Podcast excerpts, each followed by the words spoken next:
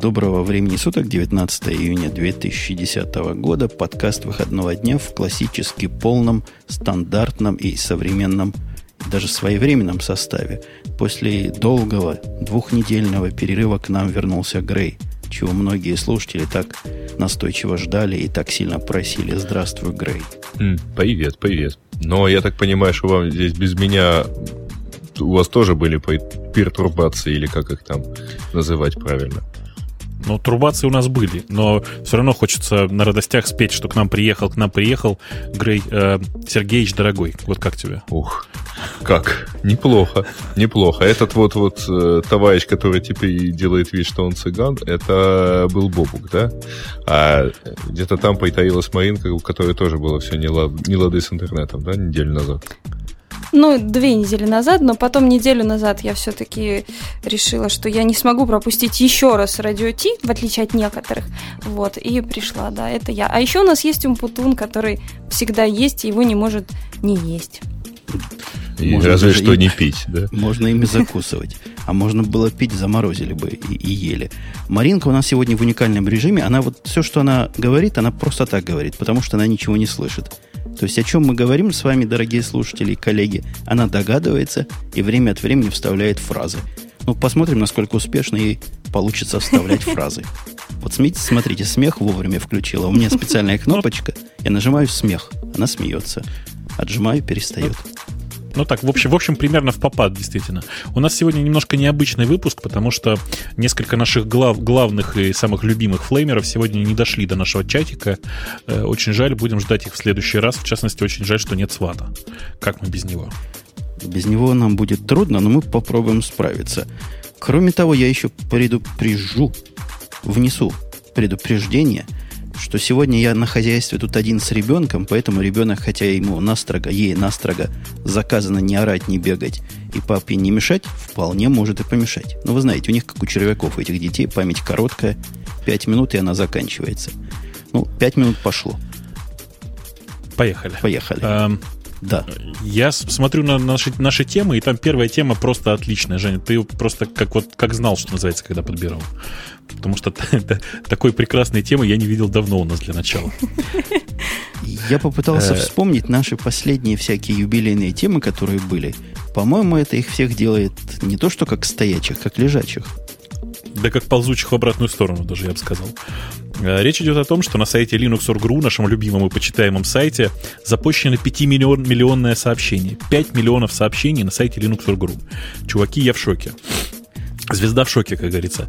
А самое интересное, это, конечно же, содержимое этой э, записи 5-миллионной. 5-миллионная запись гласит, цитирую, «Что здесь происходит?» Конец цитаты. А, героем, значит, героем этой новости стал пользователь Федков, за что мы его, в общем, э, поздравляем, э, хвалим, и пусть пишет еще, особенно таких же замечательных и уникальных сообщений. Информативных, главное. Э, информативных очень, ну просто вообще. Не, на самом деле Linux.ru это очень полезный ресурс сам по себе, потому что он эм, кроме того, что является источником бесценной информации, главное не ходить в комментарии, он еще и является э, средством для подкармливания огромного количества троллей, которые сейчас являются вымирающим видом, как известно.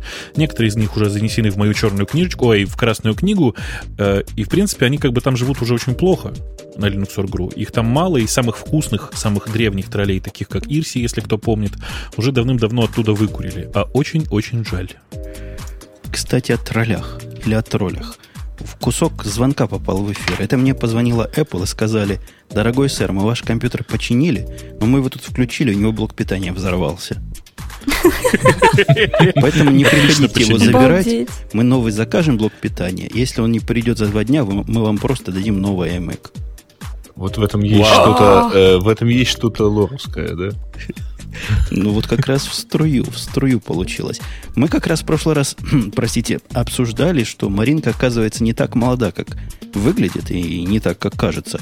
То есть она даже была на лоре и чего-то там публиковала, и в каких-то холли ворах участвовала. По-моему, ты меня с кем-то перепутал. Как? А кто? Только что. Как? Подожди, Маринка это ты, правильно? Она, да, это я. А, Бобук, она не слышит просто. Ты это помнишь? В прошлый раз мы это обсуждали. Я. Было дело, было. А это было про Хабр, а не про лор. Ай, ты, ты, Мгм. Про Хабр было. ты, ты как я, Да. Акела промахнулся. Оказывается, Ты- он ты не же тебя понимаешь, что- перепутал, да. Маринка. А, ты же понимаешь, что Маринка с ее нежным там 17-летним возрастом никак не могла участвовать в старых флеймах на, хаб, на Хабре, говорю, на Linux Org.ru, а только могла успеть на Хабр вот в свои там 14 где-то. Мгм, мгм, мгм. Да, да. И ни разу не заходила на лор, Марин. Не-а. Да ты чего? Это сайт, который, по-моему, до Баш.орга рулил, как потом какое-то время Башорг рулил. Я туда заходил каждый день по- по- похохотать исключительно. Вот я Ну, сейчас не только вспоминаю, что я тоже туда попадал только исключительно по вот таким вот ссылкам. Гляньте, что там опять смешного. Ну, Ну, я, наверное, было- в куклы игр- игралась в это время просто. Конечно, пока что. конечно. А там Да. было много вообще феерических вещей. Э, Мой любимый тред это, конечно же, ой, посмотрите, у меня тут с- со скриптом что-то не так. Почему не так работает? Помнишь, Женя, да? И перловый, перловый скрипт такой ну, это прекрасный. недавно было. Это года четыре назад. Ты как-то... Нет, лет шесть назад это было. Как время течет. Это был год 2003-2004, наверное, если не раньше еще. Просто прекрасный был, я считаю, эм, эпизод. Там был прекрасный маленький такой онлайнер на перле, который просто удалял все файлы, до которых мог дотянуться. Прекрасный был онлайнер, я считаю. А выступал ли ты там Грей на лоре? Не, Да что ж ты так? я никогда активным линуксоидом не был, поэтому что же мне там спрашивать-то? Зайти посмеяться, это можно. Так там не спрашивай, там троллить надо. А ты, говорят, известный тролль. Зашел бы что-нибудь сиошное. В то время ты был злобным сиошником. И сиошное написал бы. Подожди, подожди, вот я не понимаю, как это был злобным SEOшником? Он стал добрым теперь. Не, не, а, в этом смысле. Ну, просто SEOшники бывшие не бывают, ты же знаешь. То есть да- даже не использовал этот ресурс, понятно. А ты, Бобук, там писал какие-нибудь умные статьи, что-нибудь такое, чтобы потом весь народ говорил, вау, это сам На Бобук лоре написал. статьи? Ну, за- Статьи на лоре? Ладно, заметки. Ну, там как бы у меня всякое бывало. Я бывало, что что-то туда и писал, и в комментариях писал, и людей там периодически искал, помню. Э, И всякое вообще случалось. Вообще для меня это чрезвычайно полезный был ресурс. Одно время. Ну, вообще в этом ресурсе есть, конечно, уникальность в том, что вы там Бобука и Умпутона могли встречать до того, как вы вообще узнали, кто это такие, что это за люди. Так что мы лор за это благодарим. Был, А ты под каким ником там был? я думаю, Умпутон и был. Не, там Представляешь? какой-нибудь Iron Ну, Man, я не знаю. Ну, просто тогда все это читали как ампатан, потому что не было подкастов, люди не знали, как это правильно читается. Ты там всего две или три написал, и причем меня никогда там особо и не пинали. Но когда выложил программу на Qt, конечно, Бобук, знаешь, что попросили? На на GTK переписать. Говорят, а ну бегом на GTK. Вот все хорошо, но только на GTK хотим такое же. Ну, ты же переписал, я надеюсь? Ну, я послал. Я уже тогда был резкий и быстрый. Не, ну, в общем, в общем, правда, поздрав- поздравляем сайт Linux.org.ru, 5 миллионов сообщений, это очень-очень много, особенно для специализированного ресурса. Ну и вообще, молодцы, продолжайте в том же духе. Я, честно сказать, сказать, последнее время туда захожу не чаще, чем раз в неделю, но все равно захожу.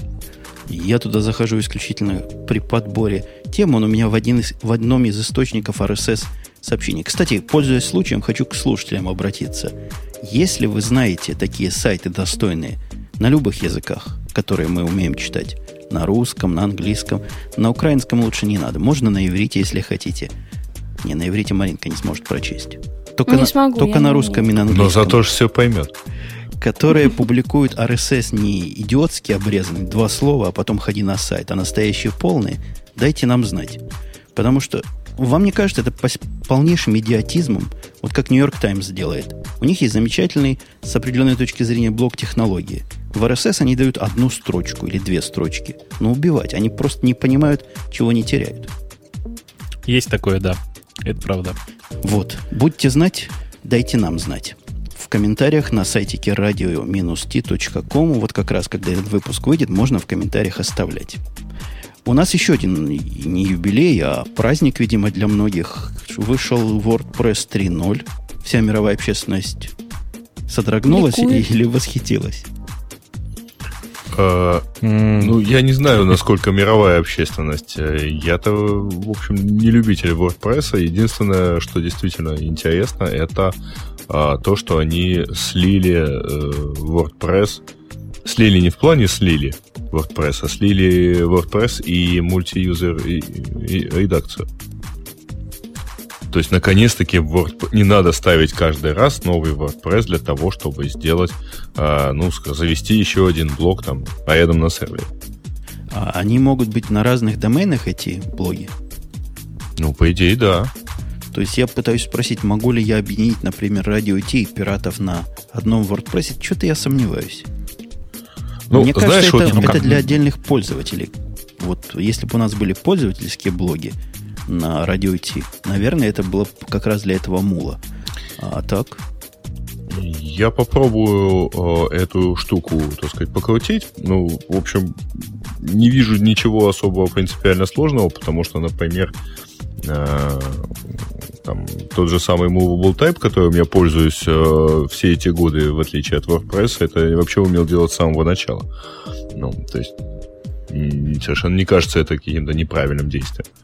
Я хочу порадовать слушателей подкаста, особенно читателей сайта radio.t.com. Он уже перешел на WordPress 3. И не то, что я так дико вот перенес, не проверивши. Нет, сначала я на птичках проверил. Сначала я Tips перевел на WordPress 3, и он после этого перестал работать. И, ясное дело, я взял напильник, паяльник, понял, чего не работает, и после этого уже смело перешел на всех остальных сайтах. А я думал, сразу после этого ты запустил апгрейд уже и Radio T. Ну, поняв, что все, все так правильно. Вообще ничего плохого особенно не добавилось. И это хорошо. Поломали немножко в русской редакции, это да.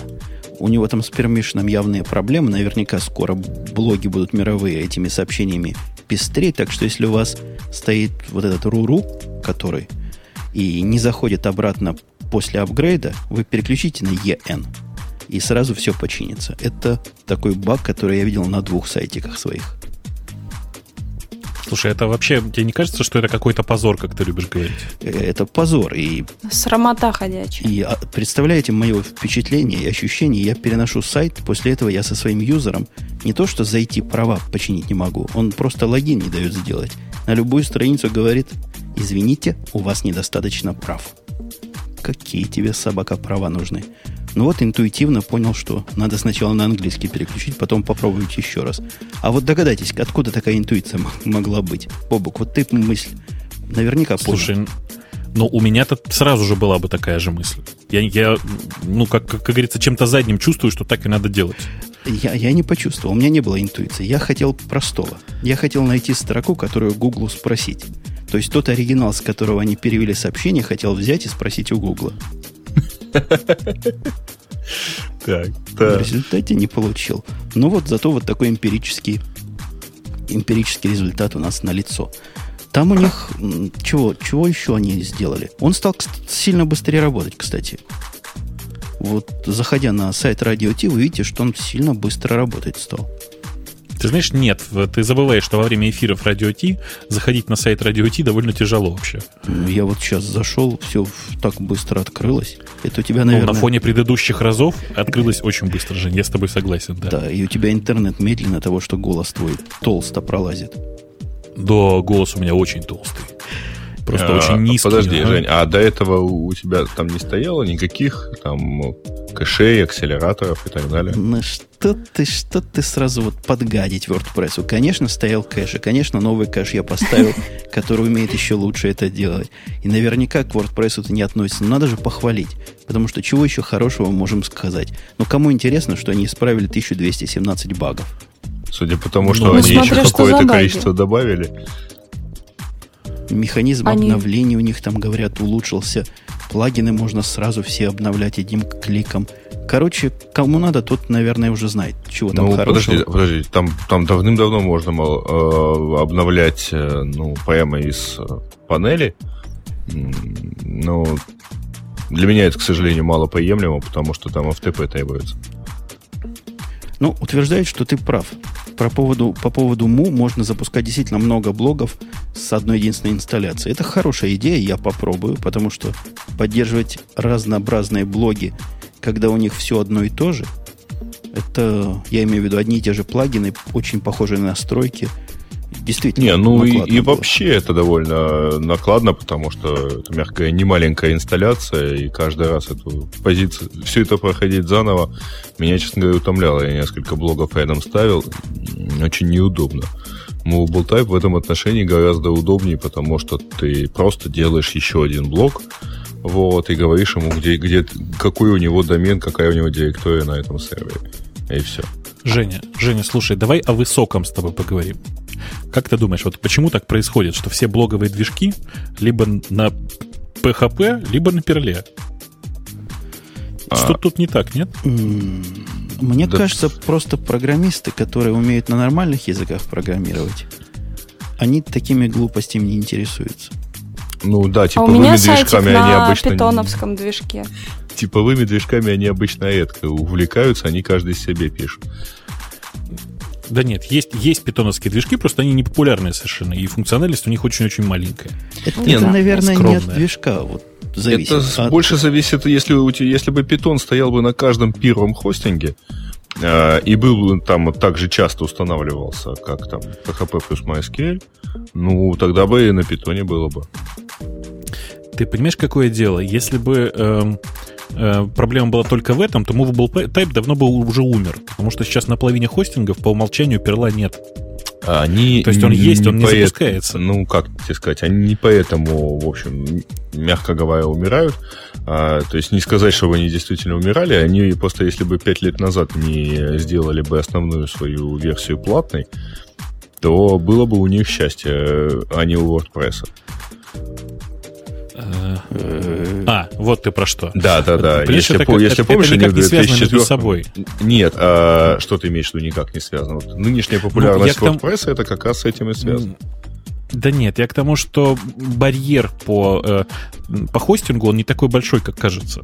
Сейчас огромное количество... Вот я не знаю такого хостинга в России, хорошего хостинга, нормального, у которого нет питона.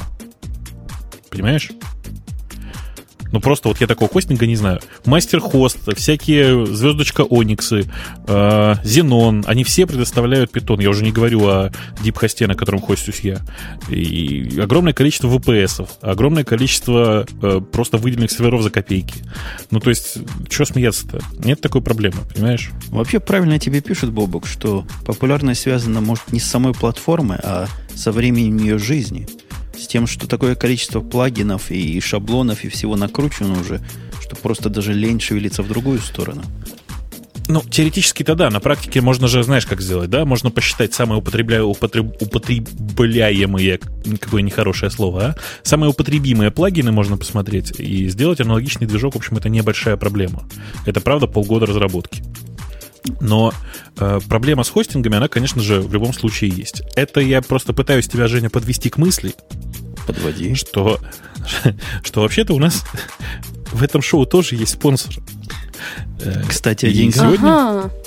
Да, кстати, о, деньгах. А, и у нас классически действительно как бы есть в этом шоу тоже спонсор. Мы продолжаем говорить про наши любимые VPS. А, и я, я даже, знаешь, вот я, я сейчас хотел прямо взять так и подставить Грея сейчас сказать. И сейчас нам Грей расскажет. Но мне такое подозрение, что Грей VPS не пробовал пользоваться. Ты знаешь, никогда не пробовал. Просто в тот момент, когда я перерос э, shared hosting, там VPS еще не было, а дешевые сервера в Америке уже были. Вот я поэтому сразу ушел в них, а потом мне не нужны были, не нужно было ничего мельче сервера. Ага. Э, ну, смотри, я просто всем рассказываю, что с VPS сейчас сильно проще. Это не настолько дорого. Там, грубо говоря, можно простенький VPS взять, ну, правда, за совершенно реальные деньги. Там, ну, я не знаю, там, там 20 э, э, долларов в месяц и 20 евро в месяц, как вот я сейчас смотрю просто в прайс.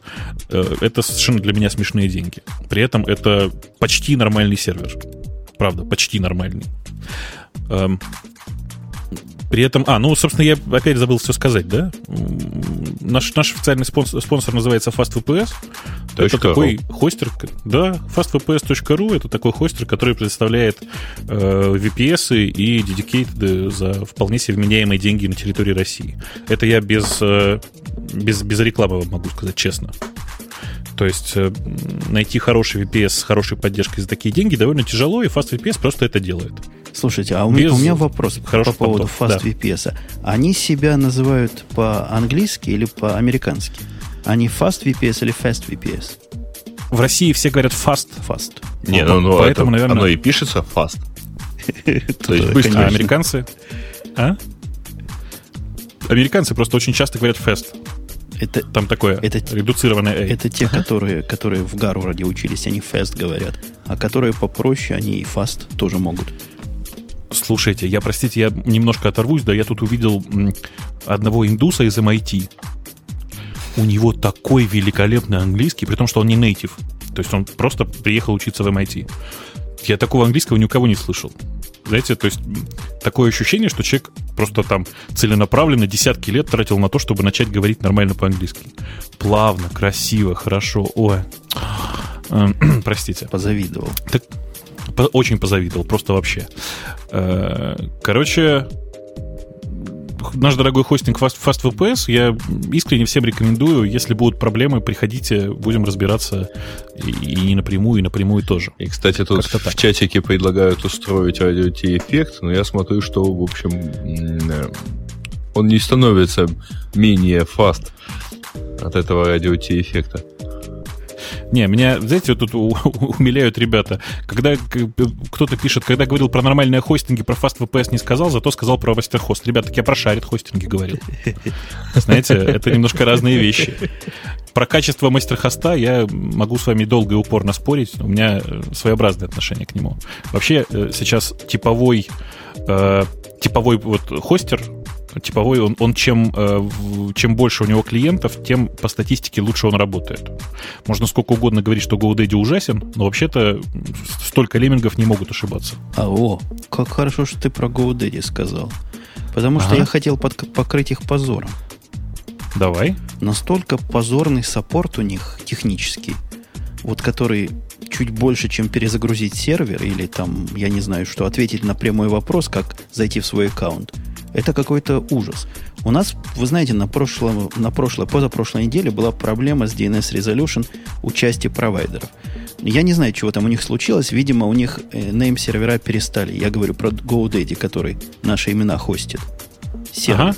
Видимо, они какое-то время перестали отвечать и всосали локальные провайдеры к себе пустые записи про нас или отсутствующие записи. Ну, что-то вот такое произошло. Я им прописал вот такими словами, как вам рассказал. В общем, все понятно, да? Показал им диги с разных мест, сети, все рассказал. Они долго думали, после этого сказали, дорогой сэр, мы видим, что запись у нас на сервере указывает на внешний какой-то сервер, и не мы вовсе хостим его. Поэтому за этой проблемой обратитесь, пожалуйста, э, обратитесь, пожалуйста, к своему провайдеру хостинга. Где? Нормально. Где хостинг, а, а где DNS? Три письма было про это, они не понимали, о чем я говорю.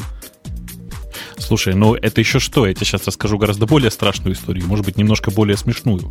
Есть у Яндекса такой сервис, называется почта для доменов. Ну, то есть как, как у Гугла, как у многих других есть как у средства... Да, есть средства э, нормальные совершенно для того, чтобы э, ваш, на, почту для вашего домена обслуживать на серверах Яндекса и не париться. Э, собственно, я так для большинства своих проектов делаю, если что. Э, так вот, получилось очень смешно. Нашел, значит, у нас э, появился у нас один, значит, такой клиент еще один на этом на почте для доменов, который в какой-то момент начал кричать: "Ваша почта для доменов ужасна! Я только что все настроил. У меня одно письмо для вас, до вас доходит, а второе нет. И ровно через одно. Одно доходит, одно не находит, не доходит. Одно доходит, одно не доходит. Одно доходит, одно не доходит. Знаешь, мы решили посмотреть, что же такое. Жень, представляешь, команду хост сделали на его домен, а у него, естественно, два MX прописано. Один на Яндекс, а второй не на Яндекс. Класс. То есть, так смешно мне не было давно. Я просто вот прямо, ух, порадовался как. Да. Очень веселые ребята. У, на, да. у нас тут была накладочка с бэкграундом, она починилась, теперь у вас в бэкграунде все в порядке, хватит кричать в чат. Мы с первого раза понимаем, не надо по сто раз повторять. И, итак, к чему, мы, к чему мы все эти хостинги вспомнили? А вспомнили к тому, Это что мы... новый хостинг, да. но, не новый, старый. Вот как сказано было, по-моему, на Engagement, если вы достаточно безумны, что до сих пор платите 99 долларов, то для вас, наверное, это будет радостью. Э, это сейчас Женя намекает на то, что обновился Mobile.me, да? Да, по всей видимости, По цифре исключительно определяю. Правильно, правильно определяешь. Именно об этом речь идет и обновился. И я как раз один из тех странных людей, которые платят эти самые 99 долларов. Ну и я тоже. Кстати, все, все ждали, что на W, WDC его сделают бесплатным, но что-то не дождались. Кстати. Не, ни, никто не ждал, я никогда не верил, что они его бесплатным сделают. Какой смысл? Не верить, Знаете, не верить, тут... но реально сообщения, такие слухи проходили. Я понимаю, да. Я тут э, прошелся перед... Буквально вот в, в, как только увидел эту новость, я прошелся по своим друзьям и коллегам и всех спросил, скажите, а как так получилось? Вот если, если у вас есть Mobile.me, то как так получилось? То есть зачем вы его используете? Так вот, я опросил 18, не, 17 человек, из них 6 э, ну, это 17 человек, у которых есть Mobile.me. Из них 6 сказали, что им пользуются для фоток и всякого такого. Ну, то есть, грубо говоря, купили и типа вроде как пользуются. А остальные просто не успели отключить, сделать cancel на subscription. Вы же знаете, да, там как? Там, когда регистрируешься, кредитную карту вводишь. Кстати, ну и все, а, соответственно. Когда Просто я люди проспали. Там тестовый был, по-моему, 60 дней, что-то в этом роде.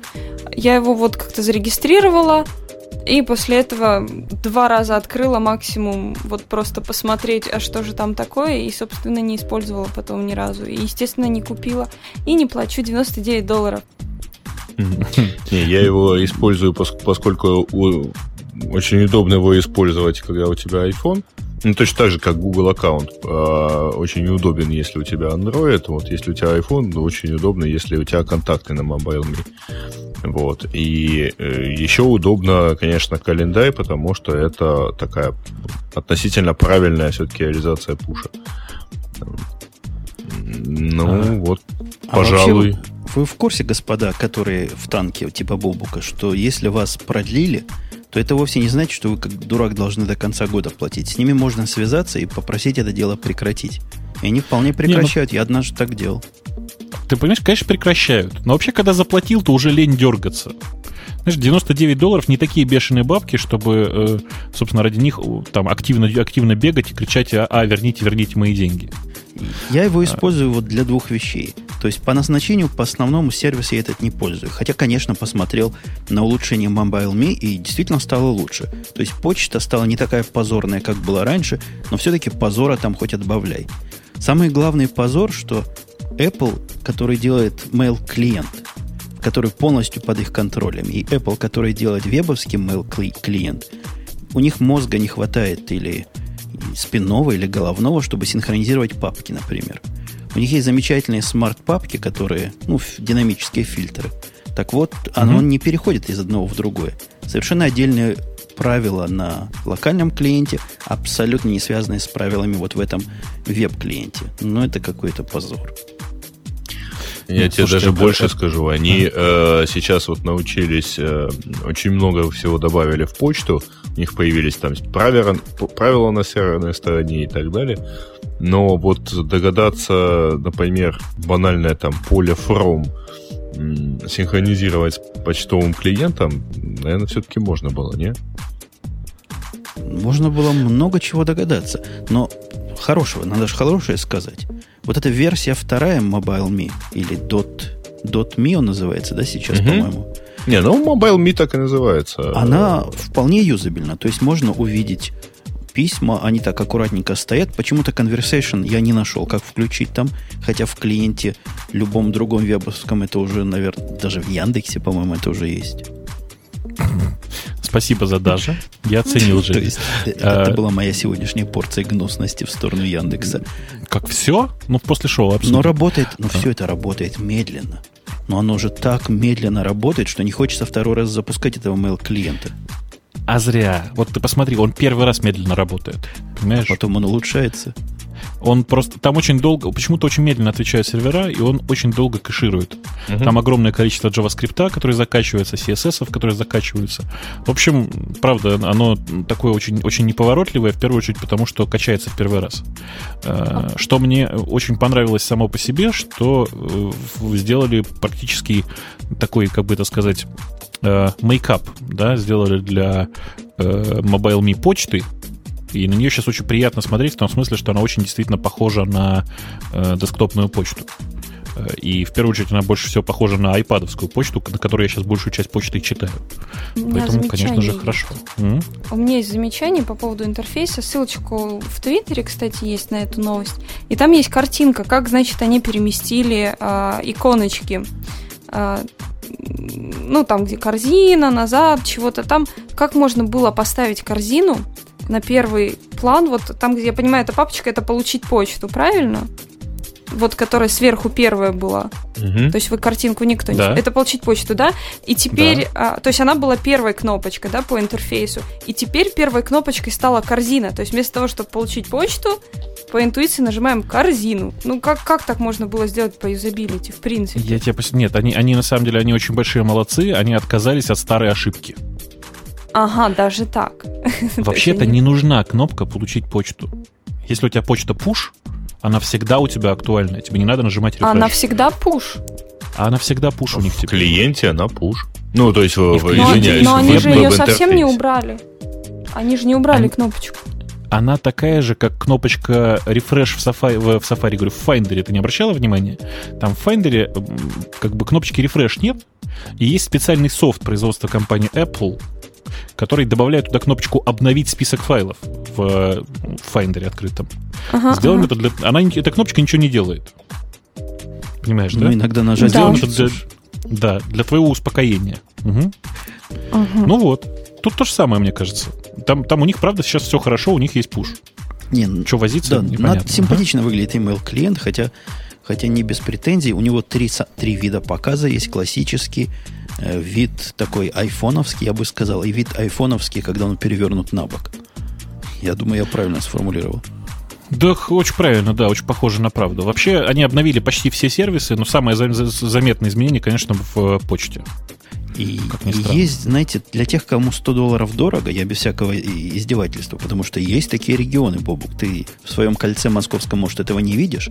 Не-не-не, конечно, есть такие регионы, но просто те люди, которых я опрашиваю в, э, регионе Москва, у них просто есть деньги для того, чтобы оплатить Mobile Так вот, Ага. по-моему, на, на разных местах, на главном месте в Live Journal RuMac называется, да, или Macru, RuMac, RuMac, по-моему. там люди Ага. собирают семьи. То есть можно на пятерых собрать и купить себе семью. Насколько это законно, я не знаю. Семейные аккаунты разделить между пятью.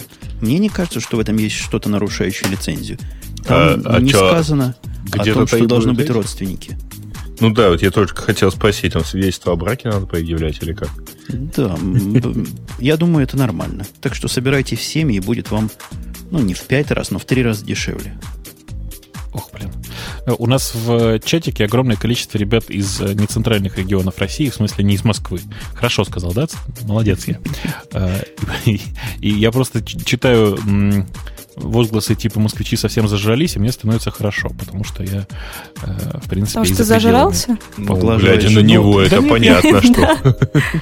Я просто и за пределами Москвы в принципе Кушаешь не считал, много. не считал 99 долларов большими деньгами. Нет. Нет, Ну, в год просто- это, конечно, небольшие деньги, но... Какой год? Но да дело не в годе, дело в единоразовом платеже. Просто, ну, ребят, если вы хорошо работаете, вы хорошо получаете. Если у вас нет денег на, э, как бы это сказать, на MobileMe, который, конечно же, не стоит 99 долларов, с моей точки Ну зрения. смотри, Бобук, у меня есть деньги на Mobile.me, но я не хочу, я не пользуюсь им. Тут дело даже не в деньгах, дело в том, что э, мне кажется, Apple недостаточно сильно объяснила пользователю, э, зачем нужно его использовать. Либо он не нужен вообще, либо давайте, ребятки, как-то, ну, хотя бы Слушай, пропиарьте продукт нормально. Все, все очень, тут все очень просто. Они его пиарят, только они его пиарят в тем, у кого уже есть софт, у кого уже есть Mac. А мне кажется, Э, даже больше? Бобук. Мне кажется, это продукт не для тех, у кого есть Mac, а у кого есть больше, чем один Mac. Ну, может быть. Сложно, сложно, да. В принципе, в принципе, конечно, тем, у кого больше, чем один Mac или больше, чем одно устройство от Apple. Вот и Да, все. вот для тех он просто об- обоснован даже при том, что iDisk его, который там меряют постоянно и сравнивают с другими, но он мало юзабельный. Это один из худших удаленных дисков, которые я встречал с точки зрения синхронизации, глюков, багов, всего остального. А вот что касается синхронизации множественных компьютеров, что касается сервиса удаленного доступа, который пробивается через фаерволы, оно для пользователей, которые с многих мэков хотят на свои домашние заходить, ну или наоборот, на рабочие, оно, оно самое оно. Без них такое сделать можно, но трудно. Проще 99 долларов заплатить. Ну, справедливости ради, конечно же, можно сделать, э, грубо говоря, сделать iDisk и вообще все, все средства для синхронизации open source решениями. Просто, ну, долго это, долго, и долго и нудно. И, конечно же, я не знаю, как тебе, мне действительно проще один раз заплатить 99 долларов, чем очень сильно э, возиться с э, настройками. Давайте, если мы еще остаемся в области Mac... А там есть еще одна интересная тема, кстати связ... опять-таки связанные с этим. Они выпустили приложение uh, Find My iPhone для iPhone. И для iPad. Да, но эта штука так, э, короче, ну, естественно, там, на первый взгляд, выглядит глупостью. Зачем нужен, нужно, нужно искать iPhone, если он у тебя в руках? Но эта штука позволяет найти э, там iPhone жены, например. Вот. А, ну, скажи прямо, позволяет следить за местоположением жены. Ну, ты знаешь, во-первых, оно не настолько хорошо позволяет, потому что все-таки мы, мы эту тему обсуждали, когда э, эта функция впервые появилась, и, в общем, все равно оно там если ты его забыл дома, ну да, ты понимаешь, что ты его забыл вот в этом городе и вот, вот примерно в этом квартале. Вот. А более точно ты, конечно, не найдешь. Вот. Но самое интересное, что это приложение бесплатное. То есть, а если вы используете 90, заплатили 99 долларов и смогли через веб-интерфейс что-то найти, то вот, э, а можно и бесплатно с другого айфона. Слушайте, ну вообще э, тут, конечно, никакой инновации нет. Э, идея очень понятная, идея очень простая. Когда мы первый раз это обсуждали, у айфонов еще не было GPS, и поэтому мы как бы обсуждали, что позиционирование не очень точное. Сейчас позиционирование... Не, подожди, это был, это был TG да. уже. Там уже по был... По-моему, нет. По-моему, был TG, по-моему, а по-моему, был GPS. Ну, черт его, черт его знает. Сейчас, по крайней мере, я просто я хорошо знаю, что сейчас позиционирование в, новых 3GS вполне себе в, на нормальном уровне, и можно там, ну, с точностью, да, там, грубо говоря, там 15-25 метров определить, что там к чему. А, при этом, конечно же, это не, э, как бы это сказать, это не, не киллер фича. Потому что, в принципе, такое, такие приложения есть и для других платформ тоже. Э, главная, главная фишка, конечно же, заключается в том, что это приложение и для iPhone, и для iPad, и для вебной части, и для всего подряд, и при этом оно бесплатное. Маринка говорит, что ну. спать хочет. Сейчас я ее разбужу. Маринка, скажи нам не, не, не Влад, потому что ты меня не слышишь. Как тебе новость о том, что наконец-то и Рим, Рим, не тот Рим, который гусями строился, а, а тот Рим, который BlackBerry делает, тоже захотели сделать убийцу. Никогда не хотели, а тут вдруг захотели. Ну как новость? Если не в попад, то, конечно, ну, не знаю, убийца, не убийца, ну, что-то как-то оно тухловато все, откровенно говоря. Я, я не вижу, я не вижу пока реального устройства, которое может быть убийцей iPad. Очень кстати в этом смысле сказать, и ты брут. Оно вот как-то перекликается с тем, что это Рим, а то брут был. Слушайте, а вообще Рим Беленов объелась, да? Это компания, которая мне в последнее время напоминает Palm. Не знаю, как вам, а мне напоминает. Она, Чем? она съела свой кусок рынка, она держит свой кусок рынка, но какой-то у нее кусок рынка статический. Представляете, компания с таким уровнем проникновения, железным уровнем на корпоративный рынок, и она не расширяет как-то свое присутствие концептуально. Ну, то есть, как были их BlackBerry 10 лет назад в таком виде, сейчас есть. И, наверное, дальше будут, пока их не вытеснят другие. Как, ну, почему бы не проникнуть планшетами действительно раньше на этот рынок? А вот смотри, они же уже попытались проникнуть э, смарт, ну, тачфонами. Э, и, по всей видимости, не очень получилось, поскольку вот этот самый Storm, он так остался пока. Ну, там Storm 2, конечно, появился, но это одна из веток. Это совершенно, ну, не стало таким грандиозным хитом, потому что пользователи BlackBerry привыкли к клавиатуре. Они сами себе создали просто... А им сам себе создал, э, ну, некий свой образ, И теперь очень сложно из него куда-то выйти. Ну, вот... Но фишка в том, что они ход сделали достаточно неплохой по поводу этого BlackPad. А, они как бы пользователям BlackBerry банально дают еще какую-то одну возможность, одно как бы устройство, которое они могут толкать на этот рынок в качестве вот этой планшетки. То есть у тебя и телефон, к которому ты привык, и новая планшетка, на которую можно подсадить, и потом в будущем ее как бы отдельно пускать, потому что сейчас, насколько я понимаю, они э, должны работать вместе там для того же 3G, э, чтобы он работал на планшетке, нужно, чтобы был BlackBerry. То есть такой тандем. И может потом они плавно перейдут на чисто планшетки, там, блэкберевские, например. Неужели у вас дежавю не возникает, когда они говорят, что планшетка наша будет компаньоном для смартфона? Фолио, возникает. Помним? Да, Конечно, я тоже про это подумал, но там вообще очень интересно. То есть, что будет вот с этим блэкпэдом, непонятно. А, там обратите внимание, что никаких параметров типа размера дисплея нету, но там будет аппаратная QWERTY клавиатура а, какой-то ужас. Не?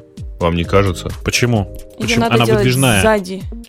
Она выдвижная, прочитайте. Она выдвижная, то есть это не будет планшет, это будет три планшета по толщине.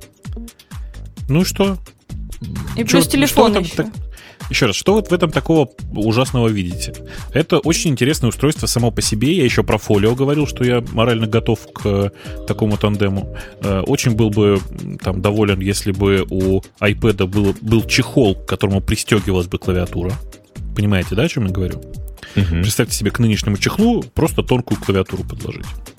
Было бы очень клево.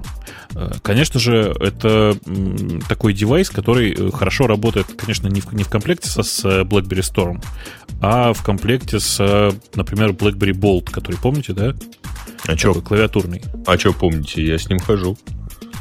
Ну вот, прекрасный телефон. Там главное много приложений сразу не запускать, и он просто супер. Самое главное там блокировать клавиатуру.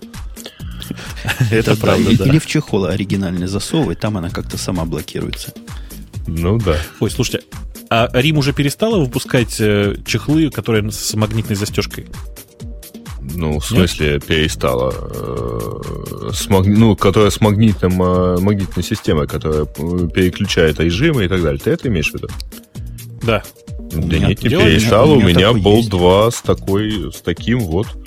Более того, тут и магнитная застежка, кстати, и внутри магнитная система. Вставляешь, ага. он переключается, там добавляется вибрация.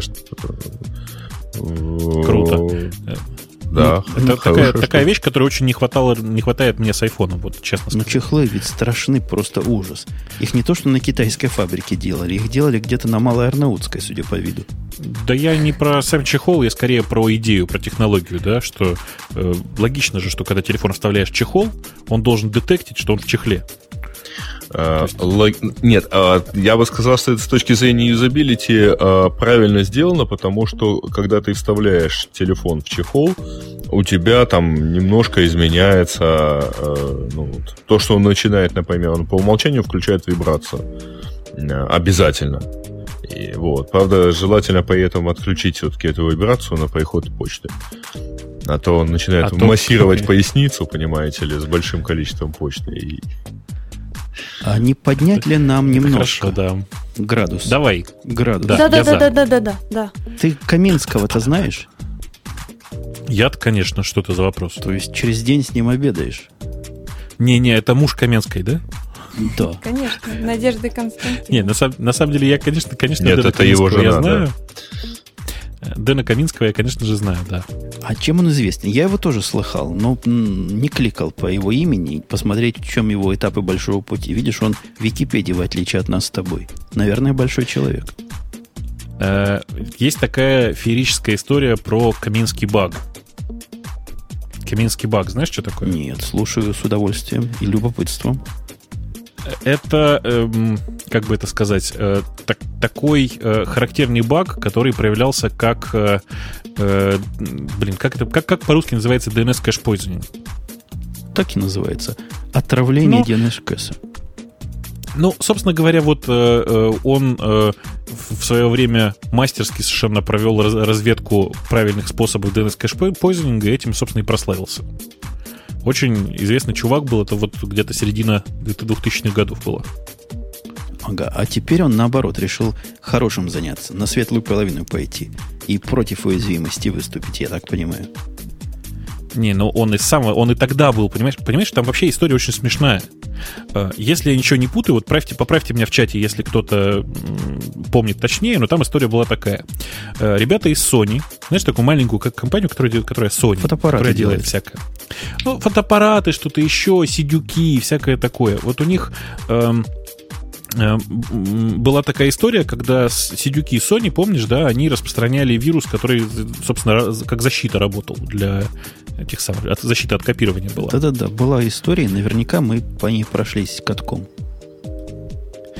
Э, ну вот, собственно говоря, и именно тогда, собственно, вся эта история с кэш-пойзенингом, она возникла на, на почве борьбы с э, этим самым э, с этим самым вирусом, который, собственно, осуществлял защиту от копирования.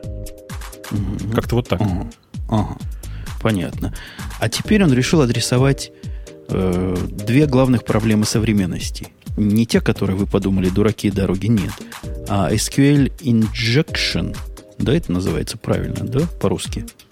Или injection ага. как-то по-другому у вас переводится. Впрыскивание, SQL впрыскивание. И, Инъекции. И XSS. Слушай, по-моему, она у нас все-таки по-честному так и называется, инъекция, да. Инъекция. А, Какие-то медицинские сразу ассоциации у меня. Ну, это правильно. Ассоциация совершенно медицинская. Э, мне очень, э, очень, вообще очень нравится эта идея, которую он продвигает. Ее надо, наверное, чуть подробнее рассказать. Э, идея очень простая. У нас есть куча данных, которые приходят от пользователя, которые нужно постоянно валидировать на предмет наличия в них символов, которые могут в результате помешать работе SQL-сервера. Ну, в простейшем случае, да. Грубо говоря, если у вас там есть кавычечка, вы вставляете переменную как есть, есть в SQL запрос, кавычечка в результате закрывается, и вы получаете типовую инъекцию SQL. Эм, для того, чтобы этого не происходило, сейчас используется масса интересных техник, в частности, там, принудительное экранирование всех кавычечек, всех уникодных символов, еще чего-то там. В общем, очень много, очень, ну, очень нудной очень неудобной возни, потому что потом по этим полям неудобно ходить лайками, неудобно... Э, что еще же неудобно, вот сходу так? Неудобно все это, это помнить как-то. Это надо везде ну, помнить ну, это делать. Хотя, конечно, есть автоматические системы, которые обходят вас и говорят, ага, вот здесь можно вставить кусочек SQL, который вам все порушит в дребезги напополам. Ну, в, в общем, да. И Дэн предложил очень-очень логичную вещь. Он посмотрел на список функций, которые поддерживает большинство SQL-серверов, и сказал, о, есть же прекрасная функция, которая реализует кодирование и декодирование в B64. В результате что он предлагает? Не надо париться. Берете переменную вашу, жмете ее в B64 и используете как есть внутри э, этого самого, внутри э, запроса. Э, при этом, естественно, вы передаете, кодируете текст в B64, а внутри запроса просто пишете, как оно там, B64D, в смысле декод, в кавычках, ваша переменная. Просто супер, я считаю. Решение просто идеальное. Я, честно сказать, вот я, когда это увидел, я подумал, что сейчас мы пойдем по-быстрому большую часть э, э, фреймворков наших внутренних переделывать именно на такое решение. Замена быстрая, ничего не заставляет вас делать э, и решает, ну, наверное, 99 проблем все, со всеми SQL инжекшенами. А То вот есть... этот декодинг, mm-hmm. он не станет узким местом в конце концов? Это же на, а нагрузочка на на CPU лишнее, которое раньше подожди, не было. Подожди, подожди, подожди, откуда нагрузка-то? Ну, у тебя единственная нагрузка будет на инсерте, ну или там на селекте, грубо говоря, на, на выполнение операции. Ну да, на селекте. На селекте надо будет делать B64D вызов. Да, но этот B64D у тебя выполняется один раз. Не для каждой, как, не для каждой строки. Понимаешь? Ну, я понимаю, но все равно надо ну, признать, ну, тогда... раньше его не было, а теперь он появился. Ну, конечно же, нагрузку добавит. Но ты знаешь, эта нагрузка, скорее всего, мало сравнима с... Э, точнее, сравнима, наверное, с нагрузкой, которая, э, собственно, возникает из-за парсинга SQL-запроса. Да, я тут спорить не буду. И за ну, фильтрование, и скринирование его наверняка это будет дешевле. Прав? Прав. Вот мне кажется, мне кажется, решение просто суперское. Э, собственно, Дэн идет дальше и предлагает точно так же предлагать, э, предлагает решать проблему XSS, в смысле в, э, на стороне JavaScript, на клиентской стороне. И просто, ну, просто решение просто суперское, я считаю. Нас там вот спрашивают, а как будет работать лайк? Лайк будет работать просто прекрасно. Так же, как и раньше. Вот что удивительно. Потому что данные на сервере лежат в раскодированном виде. Понимаете? То есть э, здесь вся фишка как раз в том, что э, декодирование B64 происходит на стадии запроса, а не на уровне хранения баз, в базе данных. В общем, очень красивое решение. Я прям вообще, прям, прям вообще супер, супер. Мне прям доволен, руки трясутся уже начать где-то так пользоваться. По-моему, замечательная характери- характеризация или объяснение этого решения это тремя словами. Дешево и сердито. В самом деле дешево, как мы выяснили, а сердито по самое не могу. Я вот думаю вовсю, и поэтому немножко торможу в речи, пытаясь представить, а где бы оно хуже сделало. Не могу найти. Так Везде в том-то и дело, что я тоже не могу. Я дал ссылочку в чат наш, чтобы люди могли увидеть, наконец, что это такое. Потому что из нашего путанного объяснения не всегда понятно. Э, Решение само по себе очень красивое, очень приятное, и просто Дэну можно такой мега-респект выслать прям, прямо сейчас. Лучи любви и дружбы, мне кажется. Высылаем. Маринка, высылаешь? Вы Да, высылаю, вот прямо сейчас уже. Пишу и высылаю. У, те- у- уже выписали. у тебя да. возникло понимание метода защиты? Ты понял, что теперь станет шелковисто и блестяще все?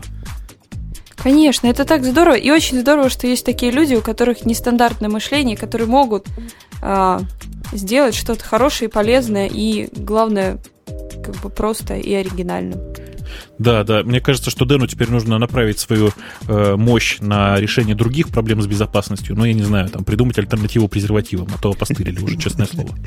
Слушайте, у нас не только в этом деле возникло понимание. Наконец-то, наконец-то, и удивительно, что этого не произошло раньше, понимание возникло и в том, что же будет такое Google TV. Вот действительно у меня возникло понимание, что, что, что оно будет. Как оно работать будет непонятно. Я, я веду речь о том, что Google выкатил ролик, по-моему, минутный или двухминутный, где объяснил наконец-то по-человечески, ну, на языке, который люди с этой планеты могут понять. Что же за Google TV такой за зверь? Да-да, э, Google наконец-то выпустил прекрасный ролик, в котором объясняется, почему Google TV не полетит. Я с тобой согласен, да. А, Нам раньше показали какую-то страннейшую диаграмму, и мы про нее удивлялись уже, и страннейший ролик, который пока рассказывал, что надо телевидение и интернет объединить. Ну да, хорошо быть здоровым и красивым, и девочек роскошных целовать, как в песне рассказано было. Но как и что, и куда коней запрягать, было неясно. Теперь, Вы расскажите, что за ролик-то? как мы ролик можем своими на себя нельзя показывать, плохая примета. Плохая примета, да. У меня интернета не было, я не смогла посмотреть. Показывают они, показывают они следующее. Рассказываю ролик своими словами. Сначала показывается в ролике интерфейс Диша. Dish это, наверное, главный провайдер спутникового телевидения в Америках, который предоставляет DVR, автоматическую программу передач, на мой взгляд, вполне покрывает телевизионные, для меня вполне покрывает телевизионные нужды. Для Google они не покрывают. Они его показывают как плохо, как это нехорошо, как у вас много слов на экране. И мне кажется, это типичный гугловский подход. Они говорят, э, директории – это отстой, а поиск – это наше все. Поэтому они поверх этого дела, поверх разухабистой программы накручивают поиск. Причем поверх в прямом смысле этого слова. То есть на верху экрана вашего он все затемняет, появляется строчка поиска, где вы можете по-гугловски поискать чего угодно. Собственно, в этом как раз фишка состоит. Вы можете искать вокруг готовых сервисов. Один из сервисов это телевидение ваше, DVR. Другой сервис это большой великий интернет. И поиск происходит, насколько я понимаю, прозрачно. То есть этой штуке не важно, где находится источник ваших телепередач, то ли в Netflix, то ли у вас фильм записан, то ли прямо сейчас идет в телевизоре. Ну, справедливости ради, конечно же, не просто ему не все равно, он знает довольно ограниченное количество источников. Например, он, ну, например, он не знает какой-нибудь там, не знаю, Рутюб. Просто не знает. А, Я, меня это интерес- заинтересовало не то, как это работает, да, а у меня есть две главных претензии. Во-первых, у них весь интерфейс нацелен на набор текста. Обратили внимание? Да-да, и в движении в область браузинга. Они нас Да. пытаются сказать, что телевизор это не телевизор, а большой экран компьютера. Ну, это, это очень прикольно, но количество людей, которые в состоянии этим пользоваться, мягко говоря, ограничено, как вы понимаете. То есть, э, Ровно поэтому М. в свое время не полетела Web TV. Э, в свое время не полетело не только Web TV, но и Apple TV. Мне кажется, по этой же причине не очень полетело. Слишком много дополнительных действий. А самое важное, как мне кажется, самое важное, что э, не покрывается самый главный паттерн использования телевизора. То есть подойти к телевизору, включить и потупить. Нужно знать, что ты хочешь посмотреть, понимаете? Это, мягко говоря, э, очень сложный процесс. Осознать, что же именно ты хочешь увидеть. Я бы сказал ну, так, что мне это сильно напоминает э, запуск Gmail. Помните, когда утверждала, что зачем вам э, кнопки, зачем вам папки? Вы просто ищите нужное письмо. В итоге вы, все равно появились там метки, которые суть те же папки и все такое прочее. Я так думаю, что в этом тут вот они откат сделают примерно такой же, и в итоге будет некий там, скажем, набор каналов, которые можно будет включить и потупить. То есть получится, как он, джуст, да? Ну, вроде того, да. Э, мне кажется, это да. мертворожденная вещь. То есть рынок узких гиков, которые на это пойдут, на это устройство, а вы понимаете, пойти на это устройство это не копеечное дело. Sony начнет выпускать новые телевизоры, то есть надо обновляться до телевизора нового Sony, если вы хотите все в одном.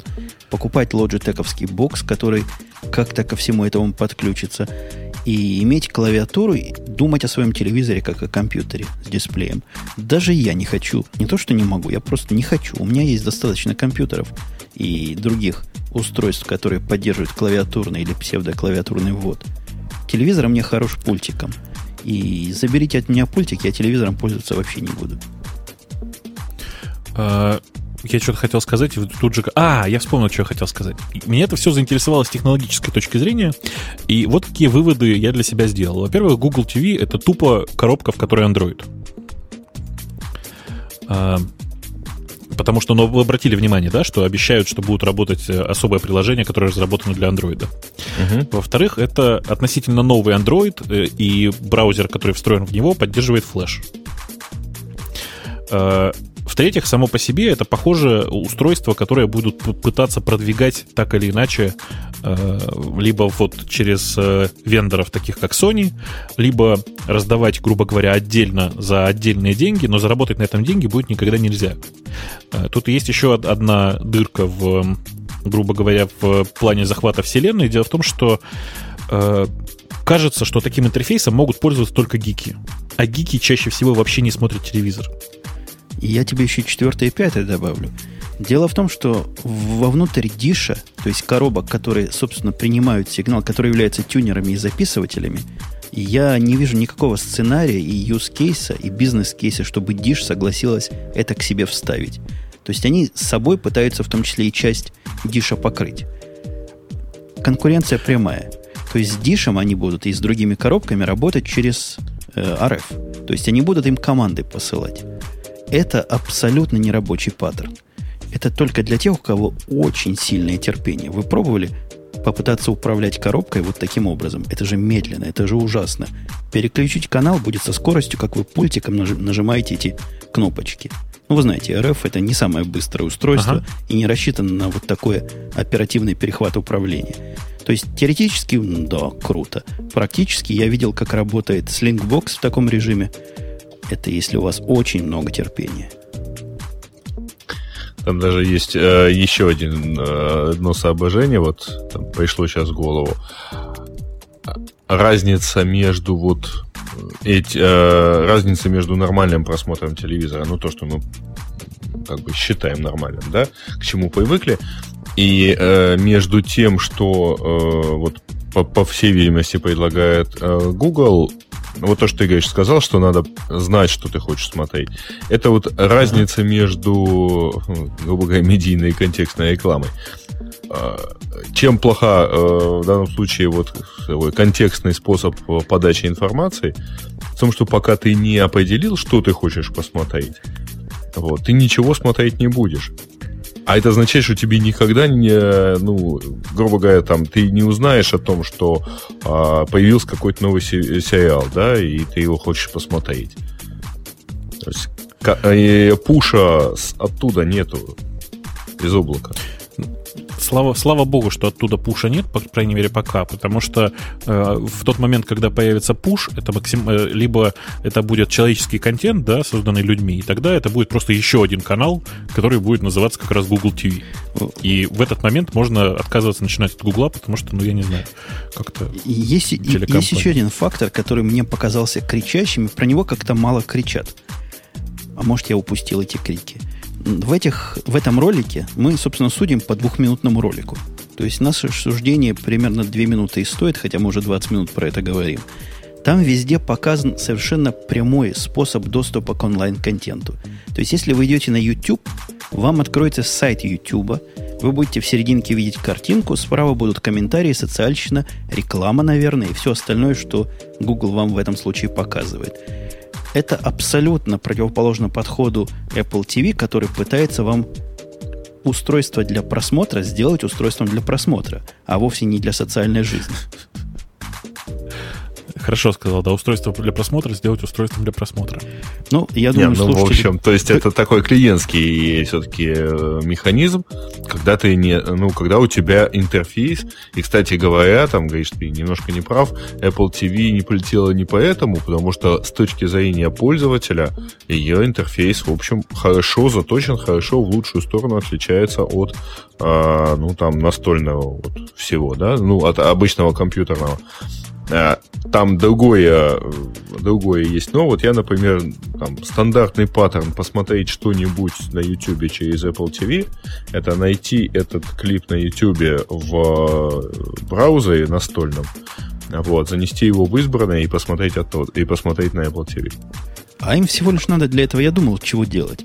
Им надо срастить Apple TV и iPad и сделать их устройствами, которые работают вместе. Тогда сразу станет понятно и, и ясно, как этим управляться.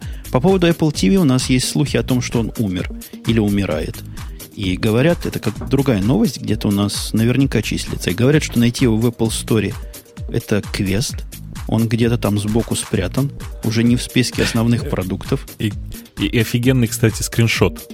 Ты заценил сам скриншот, как хорошо сделал? Нет. Нет? Я тоже статьи это не могу найти, хотя там сам ее вставлял. Прек- э, прекрасный э, скриншот, на котором, значит, в самом нижнем где-то там углу глубоко-глубоко написано Apple TV, это скриншот сайта store.apple.com, э, и стрелочкой под вверху написано «Oh, hi!» В смысле «О, привет!» Apple TV там действительно очень-очень далеко, где-то в, эм, а, э, оно далеко, с... Нет, подождите, там, там другое смешно. Оно знаете, где находится? А? В разделе в... Popular Accessories for iPod. О, видите, они тоже в эту сторону нас пытаются То есть склонить. это популярный аксессуар для iPod. Следующий пункт это вот э, ленты на там, то, что на руке, э, кабели, наушники, громкоговорители, все такое. Мне То кажется, есть, ну... его прячут не потому, что его хотят убить, а потому, что, наоборот, хотят его выкопать. Вообще удивительная ситуация. Они продают компьютер, который, ну, более чем сомнителен по скорости, но для многого хватает. Компьютер широкого профиля, который легко хакается, в том числе, стоит 200 долларов. Самый дешевый из всех маков, которые сейчас представлены. И по цене как, как iPhone практически с контрактом и его не берут. Но действительно, покупают мало. Живых людей, которые с Apple TV не так уж много.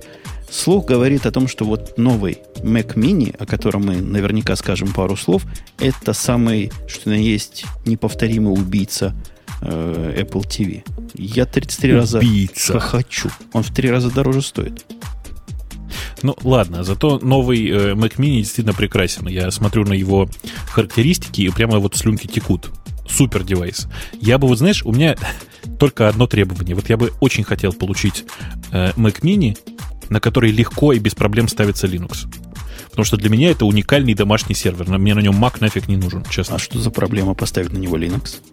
Не, ну, глобально проблемы никакой. Там просто EFI, и нужно немножко попрыгать вокруг для того, чтобы поставить Linux. Все. Был даже для PPC... А, PPC-версия была без EFI, наверное, да? Конечно, конечно. Ubuntu была, там у меня работала. И самая первая версия сайта Radio T, между прочим, там бежала.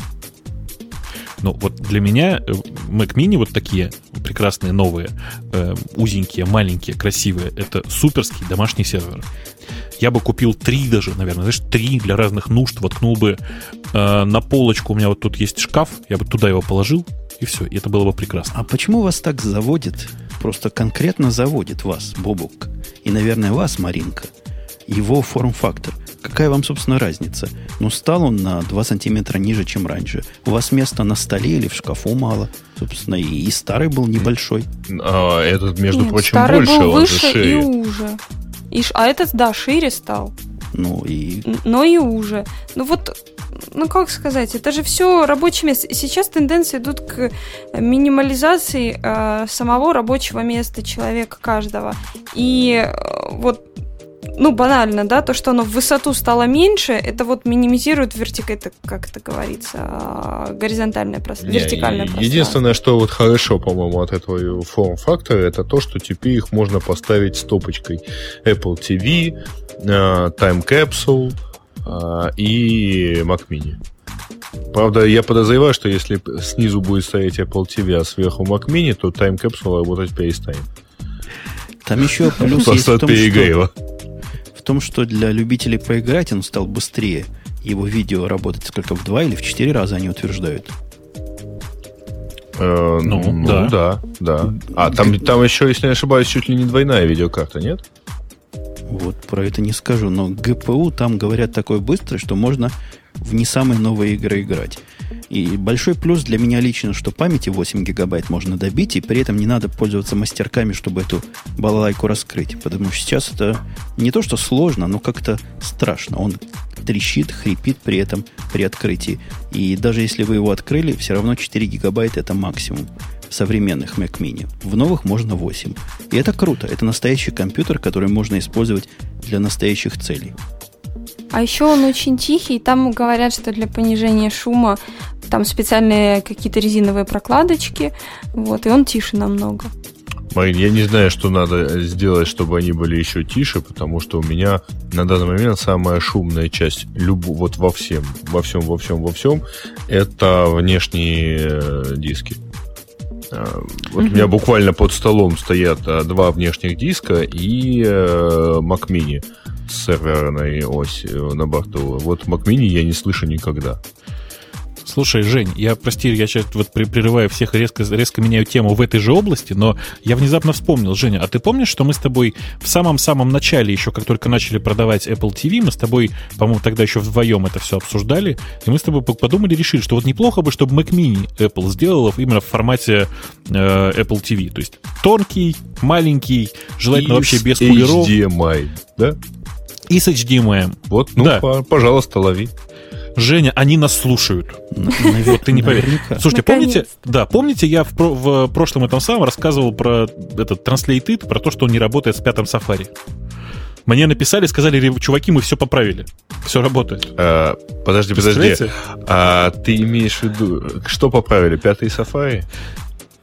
Нет, Translate а начал ж- работать а жаль, жаль. Мне вот там вот Не, ну э, это было бы тот совсем рассказ круто. про русскоязычные домены очень сильно понравился, конечно. Ну ладно.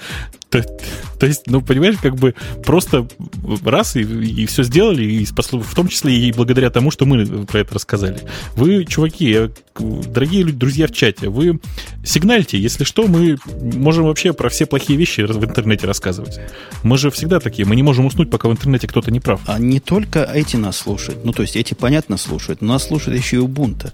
Потому что после нашего последнего выпуска они выпустили официальное опровержение о том, что не будет на планшетах Ubuntu. Мол, зря в радио Ти нахваливали эту идею или ругали. Я не помню, чего мы про эту идею говорили, но не Мы будет. разное говорили. Ну, вот такое официальное опровержение. А мы, как средство практически массовой местами информации, как порядочные люди, его даем. Да, и мы, кстати, обсуждали в прошлом выпуске э, версию Ubuntu для планшетов вот этих. Так что, если кто-то хочет послушать, э, можете прошлый выпуск скачать и услышать это все. Ага, да, только его не будет. Мгм. Не, нет. Выпуск, А, ну да, не выпуск будет, есть, а да. Ubuntu не будет. Ладно, давайте о главной теме. О главной теме сегодняшнего дня, о том, что iPad, оказывается, это разрушитель вашей счастливой э, жизни. То есть, если вы обычный нормальный человек, который работает с айфончиком, при этом покуривая немножко травки, то для вас iPad чреват боком. Нет, ну, не, ладно, не, не iPad, а желание его получить. Нет, слушайте, ну вы прямо вот так рассказали, сейчас прямо будет ужас-ужас, у людей будут волосы шевелиться. А это, знаете ли, не всегда хорошо, устают потом волосы. Э, речь идет о странной, странной совершенно ситуации. Эм, мальчик с девочкой решили, что им срочно нужно поменять их новый красивый э, iPod Touch в чехле на iPad.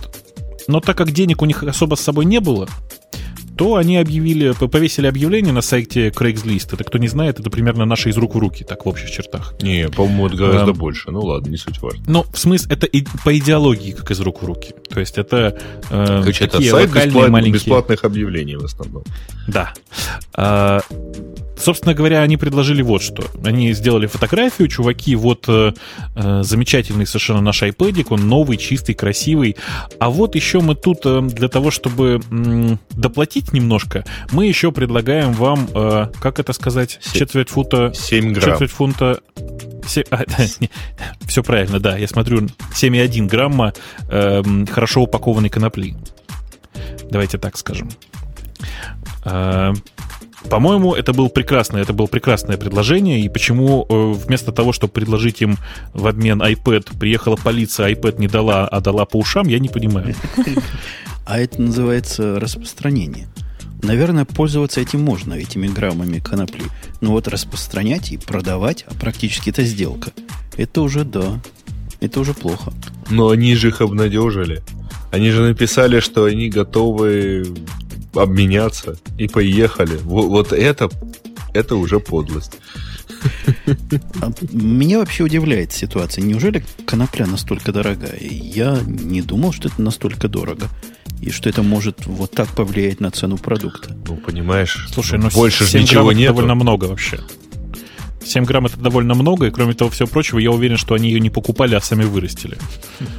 Ну, понимаешь, это Аризона, вы поймите, это Аризона. Это такой специфический штат. штат. Ага, то, weed. То есть, то есть буквально экологически чистой марихуаны вам предложили. Да. Мне вообще кажется, что это симптомчик. В том смысле, что э, вот, понимаете, такой техникой начали пользоваться не только э, нормальные люди, не только студенты и школьники, но еще и как бы это сказать, эм, укурки. Как прилично сказал, нет? Прилично. То есть компьютер в самом деле для всех. А вы видали по поводу компьютера, как когда выступал бывший коллега Пети, э, его про PC спрашивали. Я как раз посмотрел его сборник, все, что он про, про, про это говорил. Он совершенно на голубом глазу утверждает, что iPad это PC. Только в другом форм факторе. персонал компьютер. Ну, он не, не расшифровывает. Он говорит, все PC. iPhone это PC, iPad это PC. Просто в другой коробке. А, ну, в принципе, в каком-то смысле так оно и есть. То есть э, все, все современные мобильные устройства это, в общем, примерно персональные компьютеры. Что вообще, если, если так подойти к делу, то, знаете, iPhone он сильно быстрее, чем те первые компьютеры, на которых я начинал программировать. Просто примерно где-то на 2 на 3 порядка, я думаю. Я как раз недавно это дело смотрел. Вообще, строго говоря, там любой смартфон это по... Э, там, если сравнить э, параметры компьютеров 15-16-летней давности, когда там они начинали только выходить в интернет, то вот можете себе представить, вообще-то это было где-то там в три раза менее мощный, как минимум, а то и, пожалуй, там, раз в 8 э, мощный, менее мощный компьютер с меньшим разрешением и примерно в, там, раз в 5 медленнее скорость доступа в интернет. А во сколько миллионов раз было цветов меньше? 16 там было, а здесь я даже посчитать не могу. 16? Жень, да ты зажрался.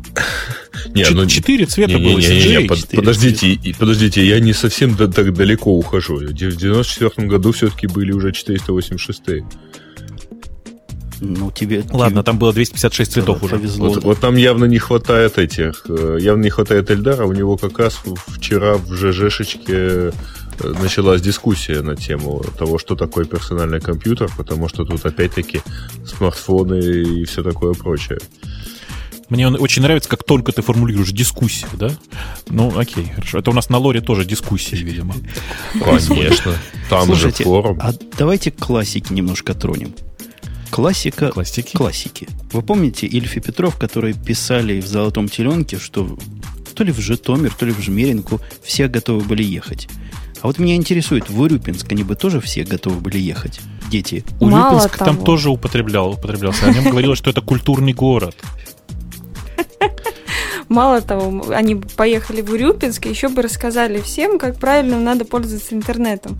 А речь идет о том, что э, в этом славном городе Урюпинске, это Волгоградская область, прошла всероссийская а, конференция «Безопасный завтра Рунета». Суть в том, что они предложили э, пуска... не пускать в интернет детей в возрасте до 10 лет без сопровождения э, родителей. То есть по аналогии с, води... с выдачей Э, по аналогии с ездой, скажем так, на машине в Америке, как я поняла, потому что там же в Америке, да, выдаются права, но ездить там до какого-то возраста можно только там с кем-то. Или там в транспорте общественном там до определенного возраста можно ездить только с родителями, например. Вот, и до 10 лет, в общем, не хотят пускать детей Э, в интернет, но никто не знает, как выставить эти ограничения, как их э, реализовать. То есть, если э, какие-то способы там просто блокировки контента есть, то проверить э, возрастной, скажем так, потенциал человека в данный момент времени пока не придумали. Единственное, как мы когда-то обсуждали, можно будет ввести там какие-то паспорта, все такое, пятое, десятое. Ну, не знаю, насколько ну, может, в Урюпинске это и будет работать, кстати. Не, права на использование интернета ты забыла. Моя любимая тема. Да-да-да. Мне тут Мне нравится идея э, в сопровождении э, взрослого. Как будет выглядеть сопровождение взрослого в сети?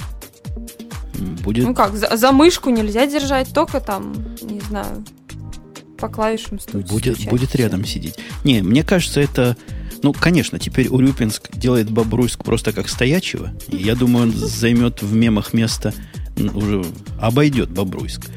А во-вторых, видится мне это вовсе не техническим ограничением, а, а административным.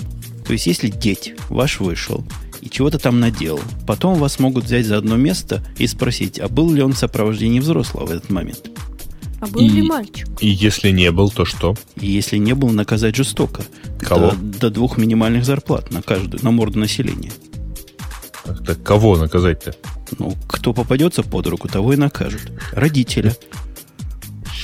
Точно, точно. Причем э, нужно обязательно делать фотографию компьютера сзади и спереди с точным указанием, где и что нарушил тот, кто сидел за этим компьютером. И потом сам объясняет. А если он сидел Ребенок сзади? сидел у тебя за рулем, э, за компьютером, я неважно. Э, я просто к тому, что, вы знаете, у нас такая схема есть про э, фотографирование автомобилей. Собственно, в Штатах она тоже работает. Э, про превышение скорости. Ну да, только... Так она даже, там не, даже там не работает. Ну да, понимаете? запас бумаги и чернил заканчивается средним за полчаса. Не, не, сейчас он уже давным-давно не заканчивается, сейчас уже давным-давно у них все автоматизировано хорошо. Э, вот. Только доказать, что это я нахожусь за рулем, довольно тяжело. Понимаете? Можно предъявить, как говорится, за сильную тонировку. Это можно. Но доказать, что за рулем я, нельзя поэтому наказывают владельца. Вот тут то же самое предлагается. Вне зависимости от того, кто сидел за компьютером, если там сидел, если там ребенок ходил по порно-сайтам, к тебе приходит штраф в почтовый ящик. Хоба, и все. И, а, а если это того... взрослый ходил по порно-сайтам? А время доказывания будет на тебе. Надо, значит, камеру было ставить Конечно. и записывать, что ты взрослый. Конечно. И пока не оплатите штраф, отключим Google и Яндекс. Точно. Большим урюпинским фарволом. Короче, очень увлекательная идея. Мне очень странным показалось, что э, министр э, связи и массовых коммуникаций говорит подобную ересь. Я очень надеюсь, что у них все пройдет. Ну, потому что, ну, ну правда, смешно. Смешно. Но зато это теперь мем. Я просто уверен, что на Лукоморье оно, если уже не появилось, то должно появиться очень скоро.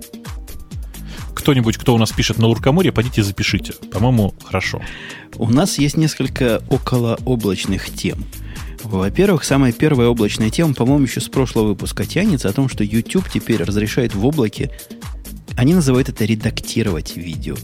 Ну, назвать это редактированием, это, конечно, сильно преуменьшить значение этого слова, но позволяет делать минимум с вашим видео. Начало отрезать, конец отрезать, и вот вам уже и отредактировали. Ну, собственно, это, вы, видимо, вы понимаете, зачем на это было сделано? на айфоне? Конечно. Даже вопросов не возникает. То есть это ответ на, на iMovie на айфоне. Просто все очевидно, мне кажется. Но они говорят, вот бывает, иногда выложишь клип, а в начале там не то, и в конце не то. Что-нибудь интимное. Вначале показал, и в конце. Ну, бывает такое. Мы с Бобук с тобой знаем такие фильмы, да, где? Конечно, Да. конечно. Там куча лишнего. Зачем-то титры какие-то, диалоги, Точно. не дай бог. Аккуратненько сдвинул туда ползунок, сюда ползунок, подождал три часа, и оно сделалось. Очень по-облачному получается. Насчет трех часов это действительно впечатляет. То есть слишком быстро, ты считаешь? А, нет, это как раз близко к реальности. То Ну есть да. ровно так, скорее всего, оно и будет. Ну да. А вторая наша облачная тема, она почему-то авторы то ли на Engadget, то ли еще где ее выкопали, сейчас я попытаюсь ее найти, на Read Write Web. Они удивились, видите ли, тому, что на дисках информация, оказывается, на жестких дисках, э, посылается быстрее, чем по сетям. По-моему, нам это уже известно давно, что самый быстрый способ послать большое количество информации это олдскульный почтовый способ. Ну, конечно, грузовик с жесткими дисками, все же знают. Пропускная способность грузовика просто несравнима с самыми лучшими файбер-ченнелами. Ну, такие есть. И, в общем, этот рекорд еще долго никому не побить. Их, видимо, возбудило то, что Amazon предлагает, это не, не со вчера он предлагает, давно предлагает, послать им начальный кусок информации, если вы в, в облаке собираетесь хранить, просто почтой. При этом, насколько я помню, они даже берут почтовые расходы на себя. То есть посылаешь им жесткий диск на несколько терабайт, и вот они там сами зальют. Стоит это недорого, я проверял цены, я проверял идею некоторых своих сервисов перенести туда, и действительно это выгоднее. Выгоднее так посылать, э, А они потом жесткий диск возвращают? вот это не знаю. Вот не Ну или засчитывают в э, стоимость оплаты сервиса. Вставят его там в себе. Во- Вообще, вообще А очень прикольно было бы, если бы, если бы ребята из Амазона, и, и, собственно, посылали тебе жесткий диск, чтобы ты, бы, ты его заполнил. Понимаешь, да? И причем я бы на их месте даже дальше пошел. Особым образом его подготовить, чтобы потом его можно было в их э, ферму вставить, и он бы начал работать без всякого копирования. Ты знаешь, да, что у нынешней молодежи словно, слово ферма вызывает совсем другие ассоциации? Фар- Фармвиль какой-нибудь. Ну да, наверняка. Наверняка. Ну, собственно, да, э, было бы вполне логично, но тут проблема в том, что эти твои жесткие диски, которые у тебя есть, они совершенно, скорее всего, не подходят для тех стоек и для тех ферм, которые используются в Амазоне. Поэтому логично как раз, да, чтобы Amazon тебе выслал диск, ты на него скопировал, и они его как есть туда вставили, и все, и, и поехало дальше. По-моему, замечательный способ был бы. Да и сейчас способ послать им много информации замечателен. Хотя, справедливости ради, до какого-то июля, насколько я помню, у них весь входящий трафик бесплатен. То есть, если у вас действительно есть жирный канал, и вам не жалко этого канала, заливайте «не хочу», будет бесплатно. Или было бесплатно. Ой. Так, Так. Я, я пытаюсь, пытаюсь э, понять э, саму идею, да, то есть где тут, где тут бизнес? У меня в последнее время фишка такая, знаете, А- последние лет А 10. бизнес в том, что потом за этот... Чем больше ты послал, а тебе, если так на халяву послать же, хочется много послать, дикие терабайты, а вот потом ты будешь за них платить каждый божий месяц. Вот тебе и бизнес. А, точно же. Ты же еще за сторож платишь, не только за трафик. Ну, Конечно, да. storage Ну, там за сторож совсем копейки получаются. Но тем не За- менее. зави- зависит от ваших объемов. Ну, 10, 10 бабушек уже рубль, да. Если вы туда собираетесь, как я, залить несколько сотен терабайт, то уж совсем не копейки выходят. Э, ну, собственно, идея, да, действительно, тог- тогда идея совершенно понятная. Э, Я не знаю, кто им будет пользоваться, особенно из России, потому что я очень боюсь, что из э, стран бывшего соцлагеря э, при отправке на Amazon эти диски пропадут по дороге, как обычно. Но сама, сама по себе идея очень-очень забавная. И я не удивлюсь, если сейчас после Амазона Microsoft сделает то же самое. А интересно, не кричат ли люди, которые сильно волнуются по поводу security, что ваши данные идут, ну, не то что в открытом виде, а в открытом виде еще по старым сетям, которые каждый элемент этой сети может взять физически, подключить куда-нибудь и посмотреть. Я имею в А виду я думаю, что там... Да, я понимаю, я думаю, что там никаких секретных данных обычно так не пересылают. Ну, ты вообще представляешь себе 100 терабайт секретных данных? ну, 100 терабайт, а из них какой-нибудь несчастный терабайтик э, social security numbers. Ну, если ты пересылаешь social security numbers любым способом, кроме как перепечатыванием битиками на, на новые жесткие диски, я не знаю, тебя убивать надо, по-моему. Ты же понимаешь, что в любом месте могут потырить? Я понимаю, я, я прекрасно понимаю. У меня одно из основных направлений моей борьбы с местными высокими архитекторами это я доказываю уже из года в год, пока успешно, что лучше никаких данных про пользователя не хранить, если они тебе не нужны. Казалось бы, идея очевидная, а, а вовсе не очевидна. Их чему-то другому учат наших архитекторов. Они считают, что знать надо как можно больше, потому что вдруг оно когда-нибудь пригодится. Я прямо, я сегодня прямо торможу, видимо, еще и потому, что успеваю отвечать в чатик. Э, у нас есть еще какие-нибудь прикольные темы? Я ага. прям что-то потерялся. Google на питоне. Google нам показал, что а. они умеют писать на питоне. Я бы так назвал. Я, кстати, тему. посмотрел. Нет, код, код, код говно, прости. не писать, умеет писать не умеют. Ну, как-то что-то но пишут, хотят. но вообще выглядит, выглядит странненько, да. Ну, там вообще как-то э, вы читали, кто, кто подписался-то под этим? там товарищи из команды State View. То есть, вот это, я так понимаю, некий проект, который вообще сделан на последние 5% времени. Э, не, нет, это еще раз, это, естественно, проект, проект, который делается просто так, just for fun, э, но это как бы не повод, понимаете, это не повод писать так. Дайте я Мариночку разбужу. Мариночка, ты в курсе, о чем да. мы тут разговариваем? Да, мы говорим сейчас, не знаю, я хочу попробовать жутко, э, мы говорим о типа command line based application. Ну, в общем, из командной строки можно управлять э, гугловыми сервисами, там фотки, что-то там постить, э, э, с почтой работать. И это все написано, как, как я поняла, на питоне, правильно? Да, только с почтой нет. А, с почтой нет. Ага. С почтой с пока нет. Можно с контактами, можно с Docs, можно с Пикассой, можно с YouTube и с блогером. С блогером. Да. блогером блогер, блогер календарь, контакт, докс, Пикассо, YouTube. Вот Пикассо мне дико на... не хватало. Мне дико не хватало вот этой ерунды на Пикассе буквально вот три дня назад. Почему я этого не видела, я не знаю. Ну вот. Бугу. Бугага. Бугага. А зачем тебе этого не хватало? Мне этого не хватало, потому что мне надо было нормальным образом, без привлечения волшебных админов э, залить фотки там с корпоративного одного мероприятия, с форума, третьего форума IT-директоров, который в Киеве проходил, залить фотки на Пикассу. Я не могла установить приложение для Пикассы на свой комп, потому что у меня банально не было админских прав.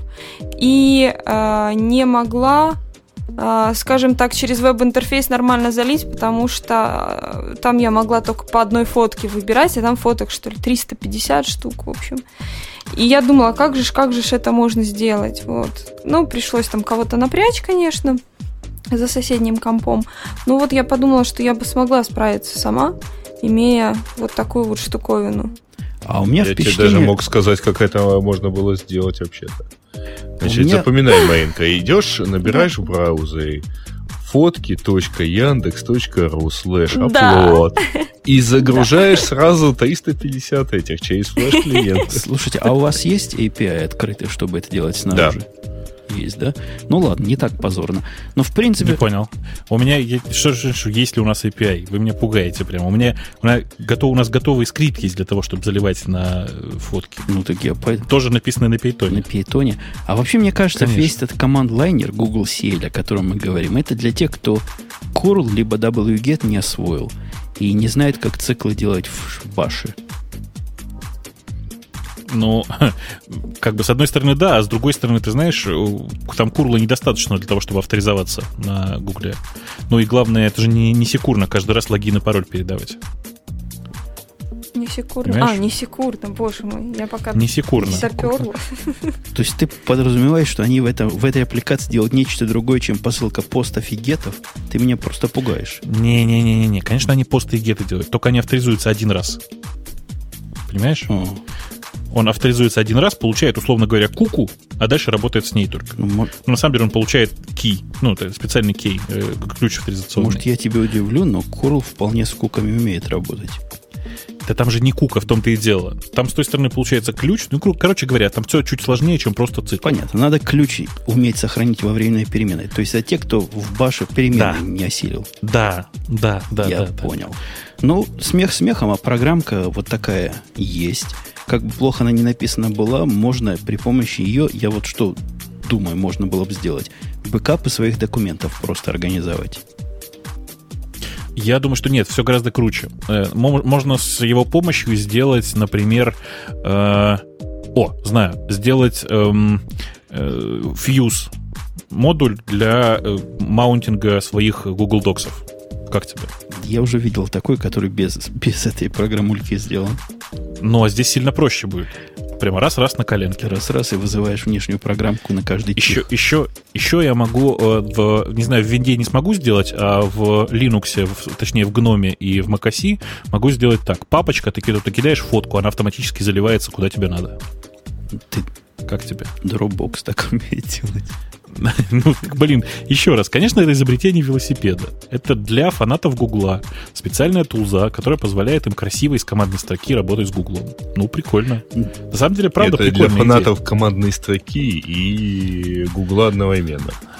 Это, это довольно сильно пересекающееся множество в нашей стране, ты же понимаешь. Не, мы стебемся, а в самом деле полезное средство. То есть люди, которые командную строку уже освоили, но вот дальше пока не копнули, очень даже я, я вполне за.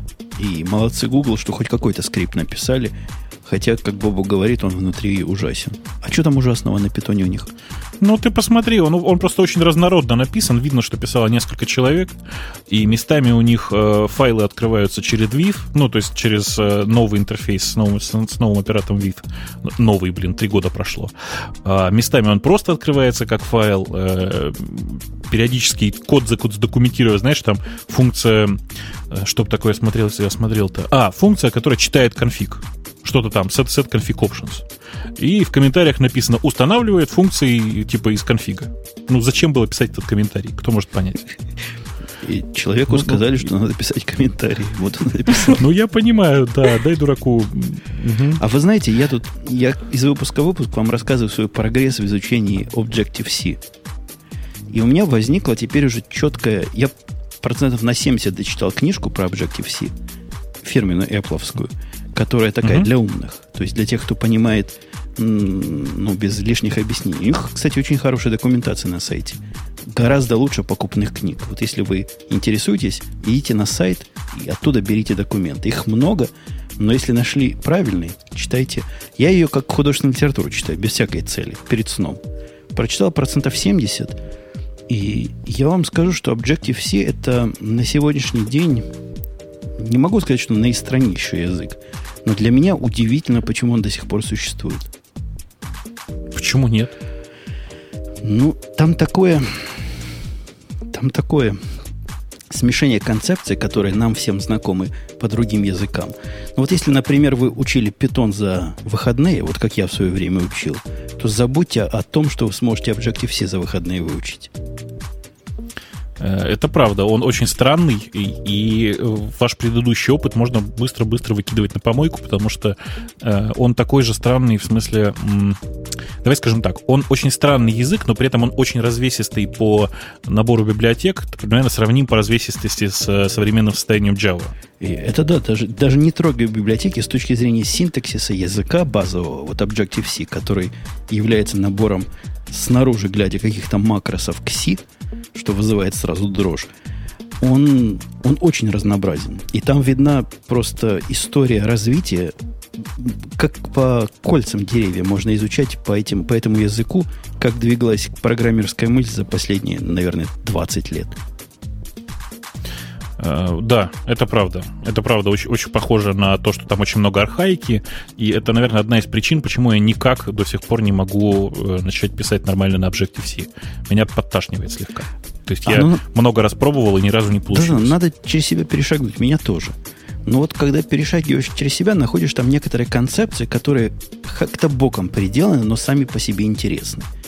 И вот что меня особо достает – они из принципа называют все вещи, которые мы привыкли называть какими-то словами, какими-то другими словами. То есть то, что ты предполагаешь интерфейс, у них называется, это вовсе не интерфейс, а прототип называется. А то, что прототип, это совсем не то, что ты ожидал. Короче говоря, специально, чтобы запутать мировую общественность, придуман этот язык. Это мое сугубое мнение. Ну, там все очень просто, как в иврите. Точно. Нету гласных чтобы, чтобы враги не догадались. Маринка, ты смеешься, а в иврите в самом деле нету гласных, они там не нужны. А скажи какое-нибудь слово. Нет, когда говорится гласное есть. Букв нет. А, в этом а, а буквы упускаются. И это концептуально. И это даже прекрасно. Ну, справедливости ради, конечно, есть запись с согласовкой, так что все в порядке. Это если вы читаете Танах или еще какую-нибудь официальную литературу. Танах, он без, без огласовок. С огласовкой. Ну, то есть, Даже вы до сих пор по Objective-C или, или я? Конечно. Если, если читать э, официальную документацию на Objective-C от компании Apple, то там гласных нет. У нас есть масса всяких странных статей. Давайте какую-нибудь цифровую тему тронем напоследок. Есть у нас цифровая тема по традиции? Цифровая, да, кажется, была. Чтоб, о, во, три, три вещи, которые нас мотивируют. Я ее поставил, знаете, сюда почему? Потому что у меня за последние 20 лет произошел э, сдвиг парадигмы сознания. Не сложно ли я говорю сегодня? Пока что Нормально, нет. Нормально, да, Маринка, ты поняла? Да. У меня были все мои юношеские и подростковые годы одна теория, что в любой работе существует ровным счетом одна мотивация. Вот одна единственная мотивация. Плати людям побольше, они будут работать получше. По-моему, вполне разумное предположение. По-моему, она посмеялась. По-моему, Маринка только что продемонстрировала, что ей мало платят. Не в попад, что Нет? не в попад смеется. То есть она нас просто не слышит. Она не могла бы надо мной посмеяться. Я в это не верю. Хватит стебаться над Маринкой. Я за Маринку. Я, я, я считаю, что Маринка молодец. Вовремя посмеялась. Хорошо вышло, да? Давайте, давайте обратно к теме. Давайте обратно к теме. Так вот, я к чему клоню? К тому, что есть такой, вы не поверите, наши далекие слушатели за московским кольцом, есть такой уровень, когда вам платят достаточно. И вот когда вам платят достаточно, деньги перестают быть решающим фактором мотивации. Это звучит как-то не по-капиталистически, но, по-моему, это правда. Это правда. На самом деле, Э, даже когда меньше платят, но есть хорошая мотивация, то человек готов как бы за меньшие деньги делать больше, чем если бы на другой работе вот ему предложили больше бы, но там был там галимый, ужасный коллектив, не знаю, или идиот начальник, или, э, не знаю, там абсолютно плевали бы на твое мнение там и на твои идеи. Вот. Иногда даже лучше меньше, но с большей степенью как бы вот свободы, мотивации, поддержки твоих идей, чем больше, но при этом в жестких рамках ни налево, ни направо, иначе расстрел. Бобок, я не могу сдержаться. Ты слышишь, как она заговорила, как Ильич? Лучше меньше, да, да лучше. конечно. Причем такое ощущение, что она уже стоит на броневичке и вытянула руку вперед, как положено. И Товарищи. начинает бензоветь, да? А, а если вернуться к теме, то человек совершенно... Что за человек? Что за люди был? Митчелл, некий Митчелл, фамилия которого тут сократилась, но Митчеллом будут знать его радиотишные слушатели. Так вот, он говорит три совершенно правильных фактора, которые мотивируют и тот мир, который вокруг него. Во-первых, автономия – это он ставит на первое, на первое место, то есть независимость или как, как автономия на вашем языке говорится еще? Самостоятельность. Да. Незалежный. Да, да. Точно, незалежность. То есть он Куда такой вас должен несет? быть... Почему все время в политику? Он должен быть блокетно-оранжевый или оранжевый и блокетный это одно и то же. Оранжевый, Женя, это было прекрасно, честно. Короче говоря, сейчас, сейчас все поймут, что мы с тобой. А... Сейчас все поймут, что мы с тобой ничего не понимаем про газ и нефть. И вообще ну, стыдно прямо. Ну, то, что он совершенно прав, что программистам, которые высокого уровня и которым э, деньги, денег платят достаточно, э, самостоятельность это важнейший и просто наиглавнейший факт, который я даже не знаю, можно сравнить только с размером заработной платы. Ну да, да.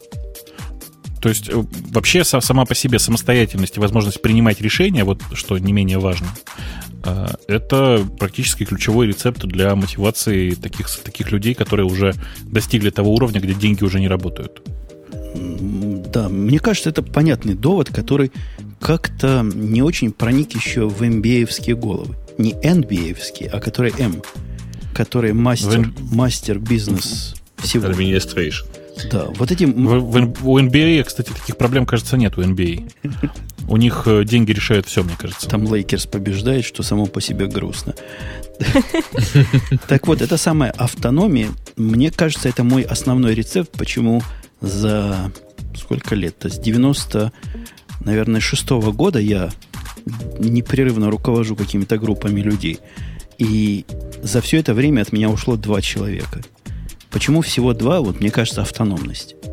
Мне просто лень mm-hmm. ими заниматься, всеми этими людьми плотно. Поэтому я им даю автономность.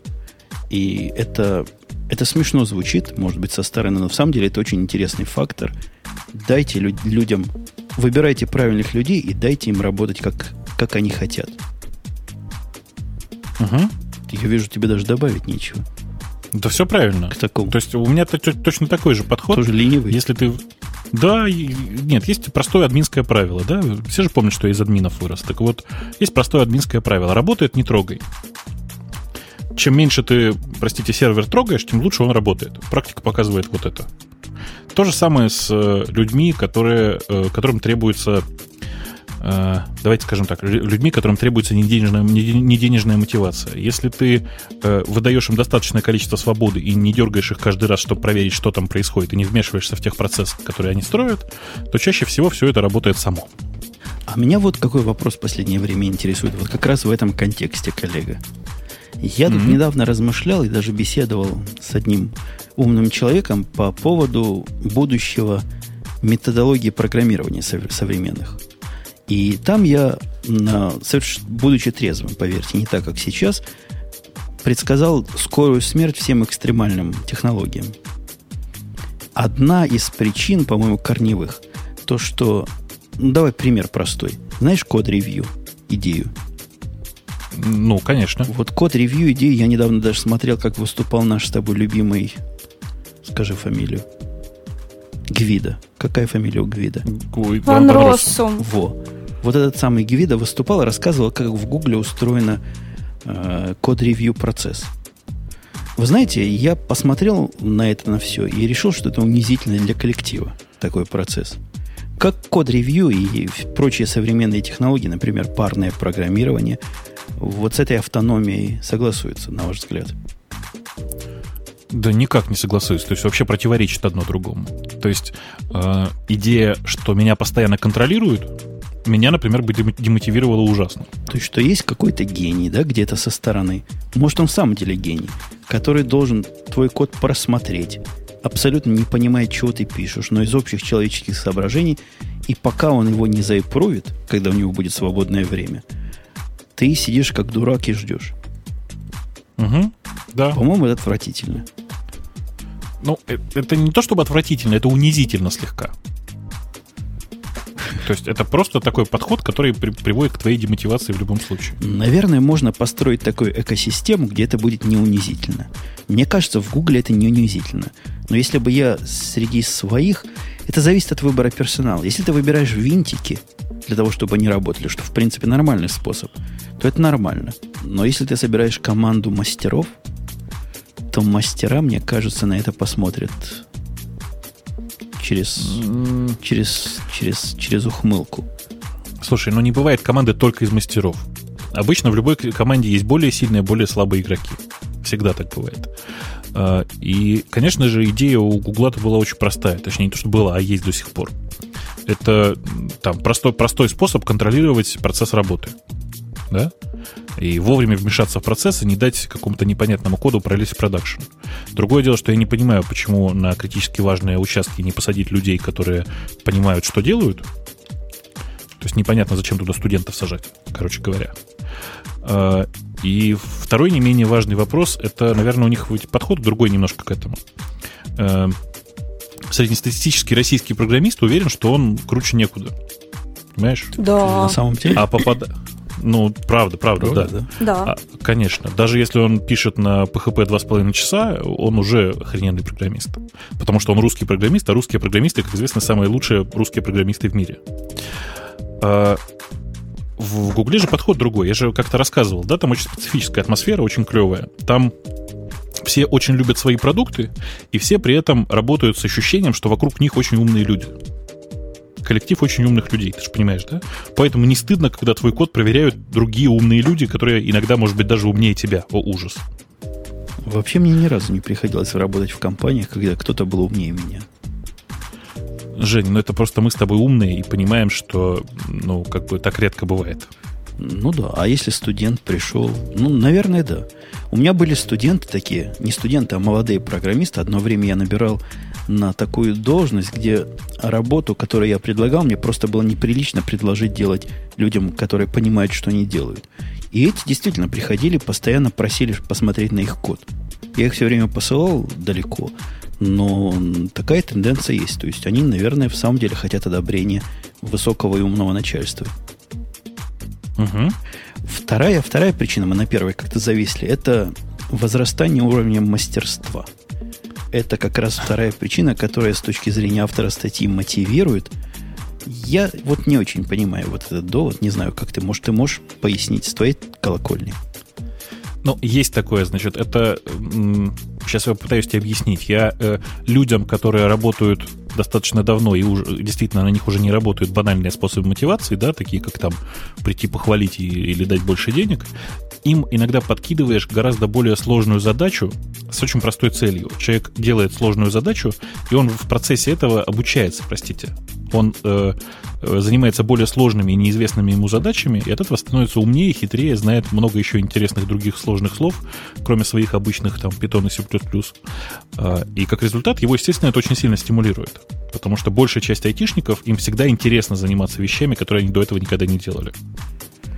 Я понимаю, чего ты хочешь сказать, просто у меня это происходит несколько иначе. Дело в том, что ну. я взял на себя функцию выкапывания таких технологий, которые я считаю перспективными, которые могут поменять э, ландшафт, landscape, поменять могут наш внутренний, и я их вношу насильственно. Я просто прямой последователь идеи о том, что в счастье людей только силой можно загнать.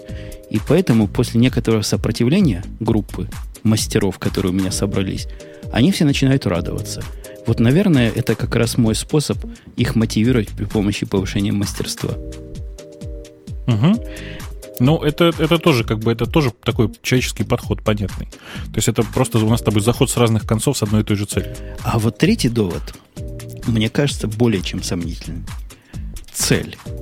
Они должны видеть высокую цель впереди, вот как в Гугле или в Apple они меняют мир, и если они не видят цель, то они грустят, говорят авторы статьи, а я ему смеюсь три раза в лицо. Ты знаешь, очень зависит от человека. Бывают такие люди, которые, для которых очень важна цель. К сожалению, их меньшинство в айтишной среде. Почему, к сожалению? Мне кажется, это профессиональный недостаток. Но. В смысле, профессиональная деформация? Вот если человек плохо работает, если он не видит большой цели, то что-то в консерватории менять надо. В смысле, что если он, ну, грубо говоря, если э, осенизатор не видит в своей работе улучшения жизни во всем мире, то что-то тут не так. Что-то да? не так либо с, осен... с осенизатором конкретным, либо с его всей профессией. Либо он не своим делом занимается. Мне, ну, мне кажется, что специалист, вот угу. мастер, тот самый, о которых мы говорим, должен получать удовольствие без всякой связи. А, работает ли его программа в продакшене когда-нибудь? работать ли она вообще, и, и как она улучшит или ухудшит мир. Ну, я, я, не, я не знаю, вот я очень люблю людей, которые понимают, ради чего они все это делают. Их действительно очень мало, и обычно это, ну, условно говоря, тимлиды, да, это люди, которые э, тащат весь процесс на себе.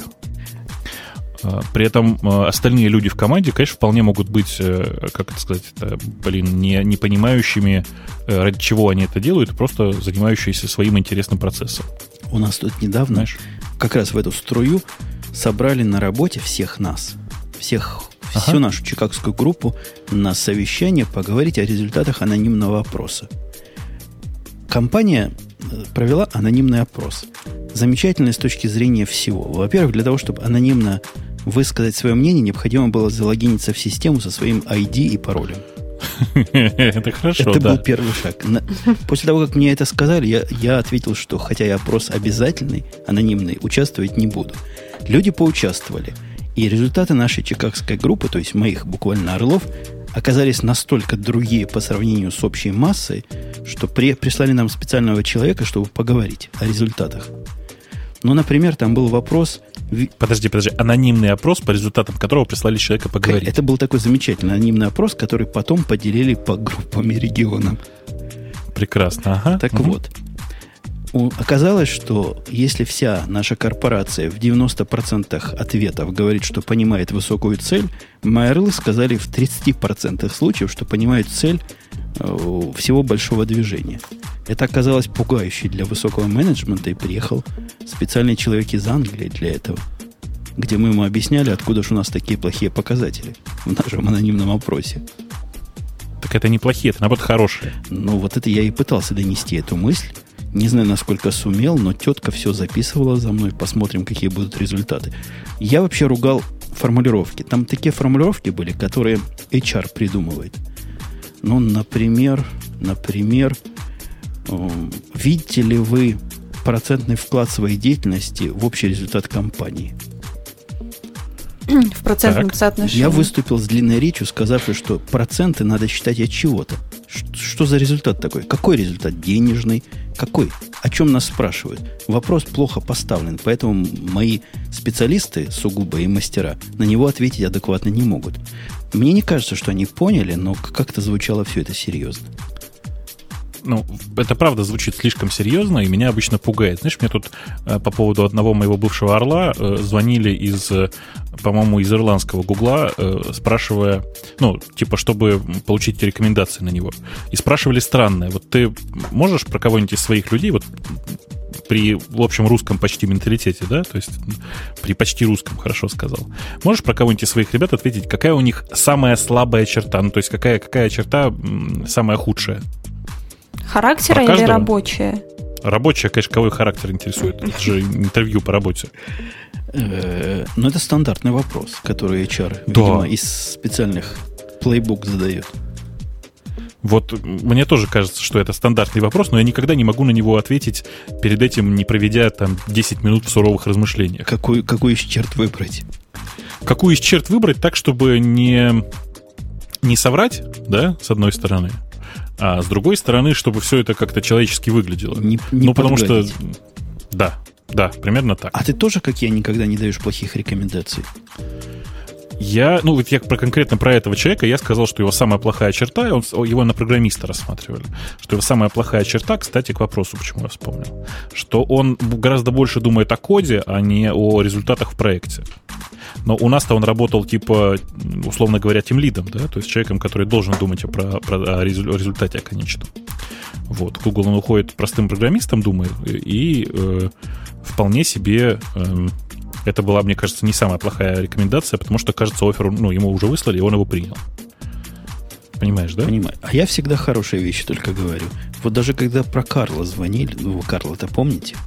Я, Конечно. я ему дал такие рекомендации, что его сначала в DoubleClick, а потом в Google взяли. Причем не врал ни слова. Просто надо отвечать на ну, мне чего жалко, что Google загнется. Мне не жалко. Злой ты такой, вообще ужас. Вот наш человек почти.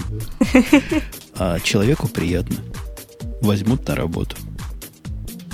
Ну, так и что, что, собственно, ты про Карла сказал? Вот скажи. Про что, Карла меня что, спросили... Какая у него самая плохая да, какая черта, самая да. плохая... Его брали на должность самого такого низового разработчика.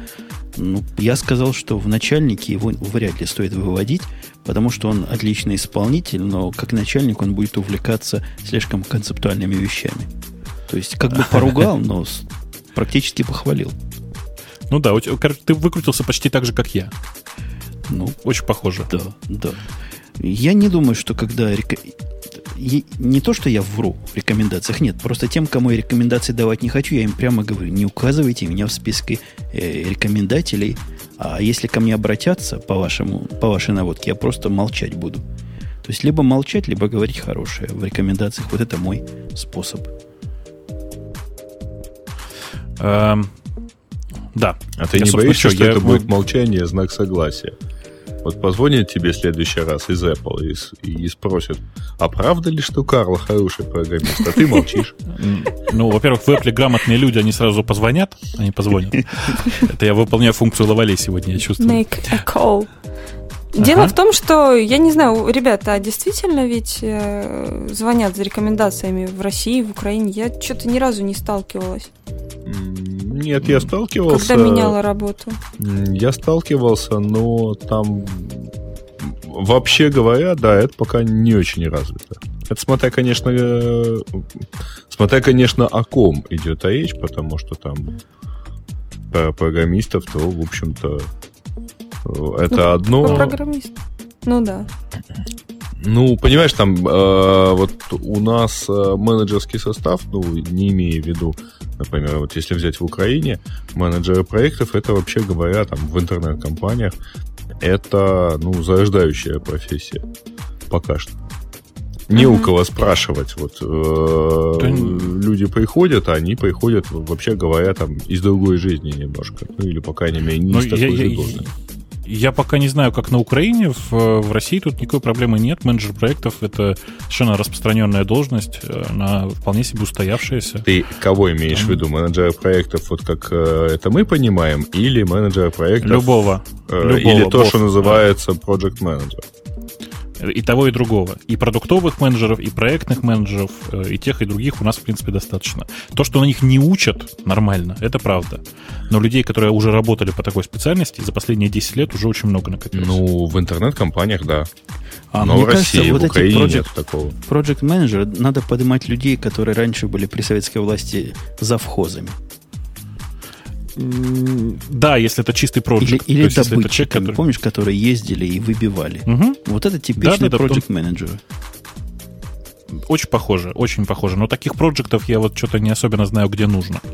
Я знаю, что в аутсорсе, в компании, которые занимаются аутсорсом, нужно таких людей. А, но что-то я не очень горю желанием думать про аутсорсеров прямо сейчас. Я предлагаю перестать думать и начать разговаривать да. и тронуть немножко пользовательских тем, если у нас есть интересные. А есть попробуем. немножко пользовательских тем, даже не есть немножко интересных. А Влад Сион нам сообщает о том, что американские силовики боятся продажи ICQ россиянам. И вот так сильно озабочены этим, а, опасаются, что не смогут выслеживать криминальных личностей через сервис. Очень, очень, очень правда. Это на самом деле это не слух такой, это статья была, я ее читал, это статья из э, Financial Times. Представьте себе так, ни много ни мало. Ну, по-моему, ну, конечно, во-первых, смогут. А, я бы все-таки так сильно не преувеличивал, просто потому что ICQ ну, не настолько популярный а, сервис. Нет, это ты просто мало читал. Дело в том, что там в этой статье говорится буквально следующее. Э, Financial Times предполагает, что есть очень много восточно, как выходцев из Восточной Европы террористов.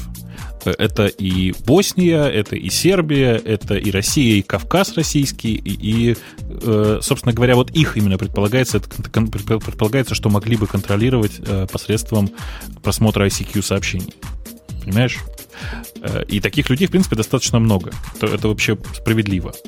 Другое дело, что если сейчас э, никакие, никакая э, американская э, военная машина не озабочена вопросом просмотра ICQ, то и в будущем тоже не будет, я думаю. Потому что ICQ, мне кажется, умрет достаточно быстро. Ну да. А, второй... Аська, Аська капец. Да, да, да. Андрей С. нам дает ссылочку на то, как разобрали Apple Mac Mini. Вот, и интересуется нашим мнением по поводу монетаризации, сравнения с неттопами от Asus, Acer и других. У нас есть мнение по поводу монетаризации, достигнутой Apple? Yeah. Не, ну там мелко все на самом боже. деле. Я видел картинки какие-то пластмасски сбоку валяются. В общем, можно разобрать. Да, показали, общем, что все, что человек сделал, другой человек нашем... может сломать. Да-да-да, совокупное наше мнение, что как-то это мелко высказывать свое мнение по этому поводу, да? Слишком мелкий предмет. Так. Э, Что-то у нас темы какие-то странные, не знаю. Вы смотрите, да, заплюсована только тема сильно э, про ICQ, а все остальные там плюс 6. Не-не-не. Ну, вот я вижу плюс 12, я, например. Нет, ну вот 23, 12, а потом 8. Как-то мы... А я плюс 15 не, я не вижу. Мы с Греем в разные стороны смотрим. Не-не-не, у меня, я сейчас обновлю, потому что я перед началом эфира все загрузил. Да, вот сейчас... Э, ну что, ну давайте еще пару тем хотя бы. Вот HP покупает за 12 миллионов долларов быстро загружаемую операционную систему GIP как это? Hyperspace. Hyperspace. Это Hyperspace, основанный на идее Linux и клиентской технологии виртуализации у компании Phoenix Technologies. Загружается а, за считанные секунды. Слушайте, да, да, а да, зачем им эти операционные системы? А? Вот они уже палм купили, что им еще надо? Не-не-не, это для другого совсем. Э, я тебе я сейчас скажу, и ты вспомнишь. Помнишь, во времена первых-вторых пентиумов были такие биосы от компании Phoenix? Ну, а, а сейчас нет уже. Они, по-моему, сейчас Феникс очень, очень мало распространенная компания, по крайней мере, в России. Так вот, Феникс эм, в последнее время начали в свои биосы встраивать готовую операционку для того, чтобы тебе не нужно было загружать компьютер. Ты нажимаешь одну кнопку, у тебя моментально появляется браузер, фигаузер, ага, все подряд. Да, ну такой расширенный биос. Да, я помню, даже были да, новости, да, мы да, это да. обсуждали. Так вот, Hyperspace это оно и есть, по большому счету. Ага. То есть, то есть она нужна только для того, в первую очередь, только для того, чтобы на десктопных э, машинах быстро включать э, готовую эту самую, Firefox. Э, готовый Firefox, да. Ну, по-моему, там о, вот я, я уже не очень помню. Я помню, что у HP такая система уже сейчас есть. Она вместе с некоторыми нетбуками поставлялась. Называлась Quick View или Quick Web, как-то так вот, что-то что такое. А, собственно, Hewlett Packard решили улучшить эту технологию, судя по всему. Ну, то есть другого применения нет сейчас. Это не виртуализация, это именно быстрая загрузка операционной системы, сверхбыстрая. А угу. вы слышали, что HP теперь сдвигается на второе место по продаже ноутбуков? Acer или Asus, кто-то на А собирается Asus, его вытеснить. Asus, всего. да. Э, а напомните мне, кстати, э, ведь э, были такие ноутбуки, которым не надо было загружаться для каких-то там, достаточно простых действий. Ну, типа воспроизведения там, чего-нибудь там с диска, проигрывания mp3 файлов и так далее. Не, ну есть сейчас же что, есть огромное количество Live CD, которые просто запускаешь и работают. Не, Никто не, не, не мешает образ положить в BIOS. Не Live CD. Нет, там у тебя вот, вот у тебя ноутбук, но ты можешь его не включать как ноутбук, а ты можешь его включить там как медиасистему, например, и смотреть на ней там, или смотреть что-то, и это. Операционка при этом не загружается, при этом вот живет некая там, как, ну, это очень, Какая-то мертворожденная функция, по-моему. Я, у меня была плата такая, тоже, по-моему, от этого самого Asus или от Acer, от одного из них, которая вот это умела делать. За все время его использования я ни разу не загружал его в таком режиме. Не очень понятно, зачем. Ну, действительно непонятно зачем, тем не менее, вот видишь, некоторым нравится, и мне кажется, что такую фишку легко продавать. И... Особенно тем, кого Windows 7 или там, не дай бог, Vista. А да. может быть, они хотят э, это все использовать для типа планшетов? Котор, э, которым больше ничего и не надо. Очень вряд ли. Если я правильно помню, э, что там Phoenix Technologies, э, собственно, делала сама по себе, оно работает только на Intel. Значит, на Intel делать готовые планшеты — это не очень понятная идея. Ну, по идее, да. А, и последняя новость, опять-таки, от Лотсиона про то, что Android 3.0 получит полностью новый интерфейс. Сообщается, что Google даже запретит, а, планирует запретить всем производителям использовать собственное решение путем самостоятельной доработки интерфейса. А странная новость, честно говоря, потому что я ее видел в другом виде, что в следующей версии Android а, вот, фокус будет как бы просто на улучшении интерфейса. Ничего не говорилось о том, Нет. что они собираются поссориться с HTC, например. Нет, про HTC это я не знаю, откуда они это взяли. Э, просто прошли такие, так прошла такая информация в разных источниках, в том числе около гугловских, что в третьем андроиде будет совершенно новый интерфейс, э, который э, проектируют совершенно другие люди, специально нанятые, и все такое. То есть будет новый интерфейс. Ну, зачем непонятно, но тем не менее. Не-не-не, а я это слышал в другой немного аранжировке, что они больше внимания уделяют интерфейсам, чтобы базовая стандартная оболочка, стандартный интерфейс дотянулся хоть немного по юзабилити до вот того же HTC Sense, до Motoblur, до, э, ну, до оболочек, которые пишут уже вот независимые. Конечно, не, ну, э, э, с этим они побоят в какой-то мере фрагментацию, потому что сейчас а, там была, кстати, на этой неделе любопытная статистика, 50% андроидов сейчас живет под управлением 2.1. Это интересная статистика, видимо, за счет быстрого расширения рынка, не за счет апгрейда. Э, Слушайте, а, совершенно тема не про, про апгрейд. Да. да. Да.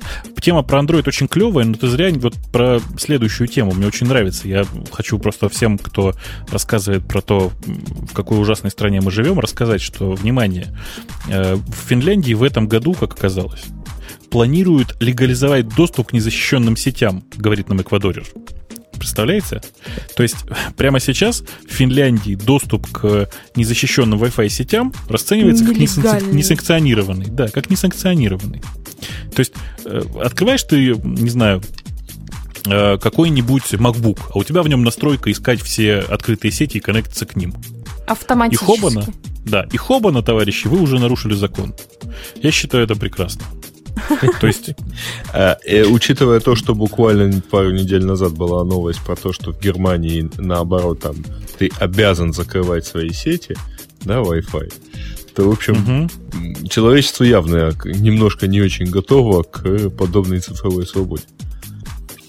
Ну, все правда. На самом деле, чуваки из Финляндии, которые нас слушают, э, я вас поздравляю, особенно одного, он знает, в общем, кого я имел в виду.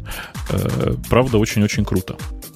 Что-то я еще хотел, хотел да, сказать, наверное, прежде, надо заканчивать, потому что мы э, до плюс 5 вот это как-то совсем нечестно доходили. Товарищи, да. э, голосуйте, пожалуйста, за темы в следующий раз, а то совсем обидимся. Да, да, и прежде чем мы закруглимся, я на всякий случай всем хочу рассказать, что, может быть, кто-то не знает совершенно случайно. Но вот уже примерно э, примерно, наверное, 100 с копейками выпусков, как техническим спонсором нашего подкаста является странный портал russianpodcasting.ru. Давайте слово «странный» сейчас откинем. Я просто хочу сказать, что он не портал, а самый настоящий подкаст-терминал. По-моему, первый и единственный, никуда не девался и продолжает, в общем, э, пахать, как не знаю что. Это который aka arpod.ru. Ты про него говоришь? Да. Во, а то да. все сразу поняли. Я сам ну, обалдел. Я... Не, на самом деле тут ничего удивительного. Действительно, все наши трансляции вот уже который год идут через э, сервера Russian Podcasting. И, в общем, ничего тут удивительного нет. Сейчас вы слушаете нас через, через AirPod, так или иначе. Ну что, Вау. на этой оптимистической ноте и опознавательной можно завершать сегодняшний выпуск? Можно. Можно. Я буду его сворачивать. Напомню вам, что был полный состав, который даже нет смысла представлять, потому что но кроме Википедии нас знают все. Там была Маринка, который, кто не знает, тот сам себе злой Буратино был Бобок, которому вообще базару нема. Грей, который пропустил два подкаста, но все еще мы помним его и слушали тоже. помним. Вот я, я, я и напомню. Вот он напомнил о себе сам. И вот таким составчиком мы выпусть, выступили. Да нифига, не таким. не таким. У нас еще там есть Умпутун, которого мы постоянно почему-то забываем. Вот уже 192 выпуск, 193, простите. 192. А, не будем его впредь запивать. 193 еще нулевой был. А, а у его один раз, по-моему, не было. А, окей, ладно, 192. Вы так мелочитесь и к всяким ерундам пристаете. Ладно, все на этом, на следующей неделе, как это было последнее. Черт знает сколько лет. Четыре года уже почти, да, Бобок? Столько да. не живут. Ужас какой-то. Не живут. Да, вот как вот эти все длинные годы было и будет и дальше. Если нам это не надоест, приходите, посмотрите. Если вы услышите на arpod.ru не на arpod.ru, ну, в общем, где вы нас слушаете, на radiot.com, во, вспомнил название. Если вы нас там услышите, значит, нам еще не надоело. Все, до следующих выходных. Пока. Пока. Пока.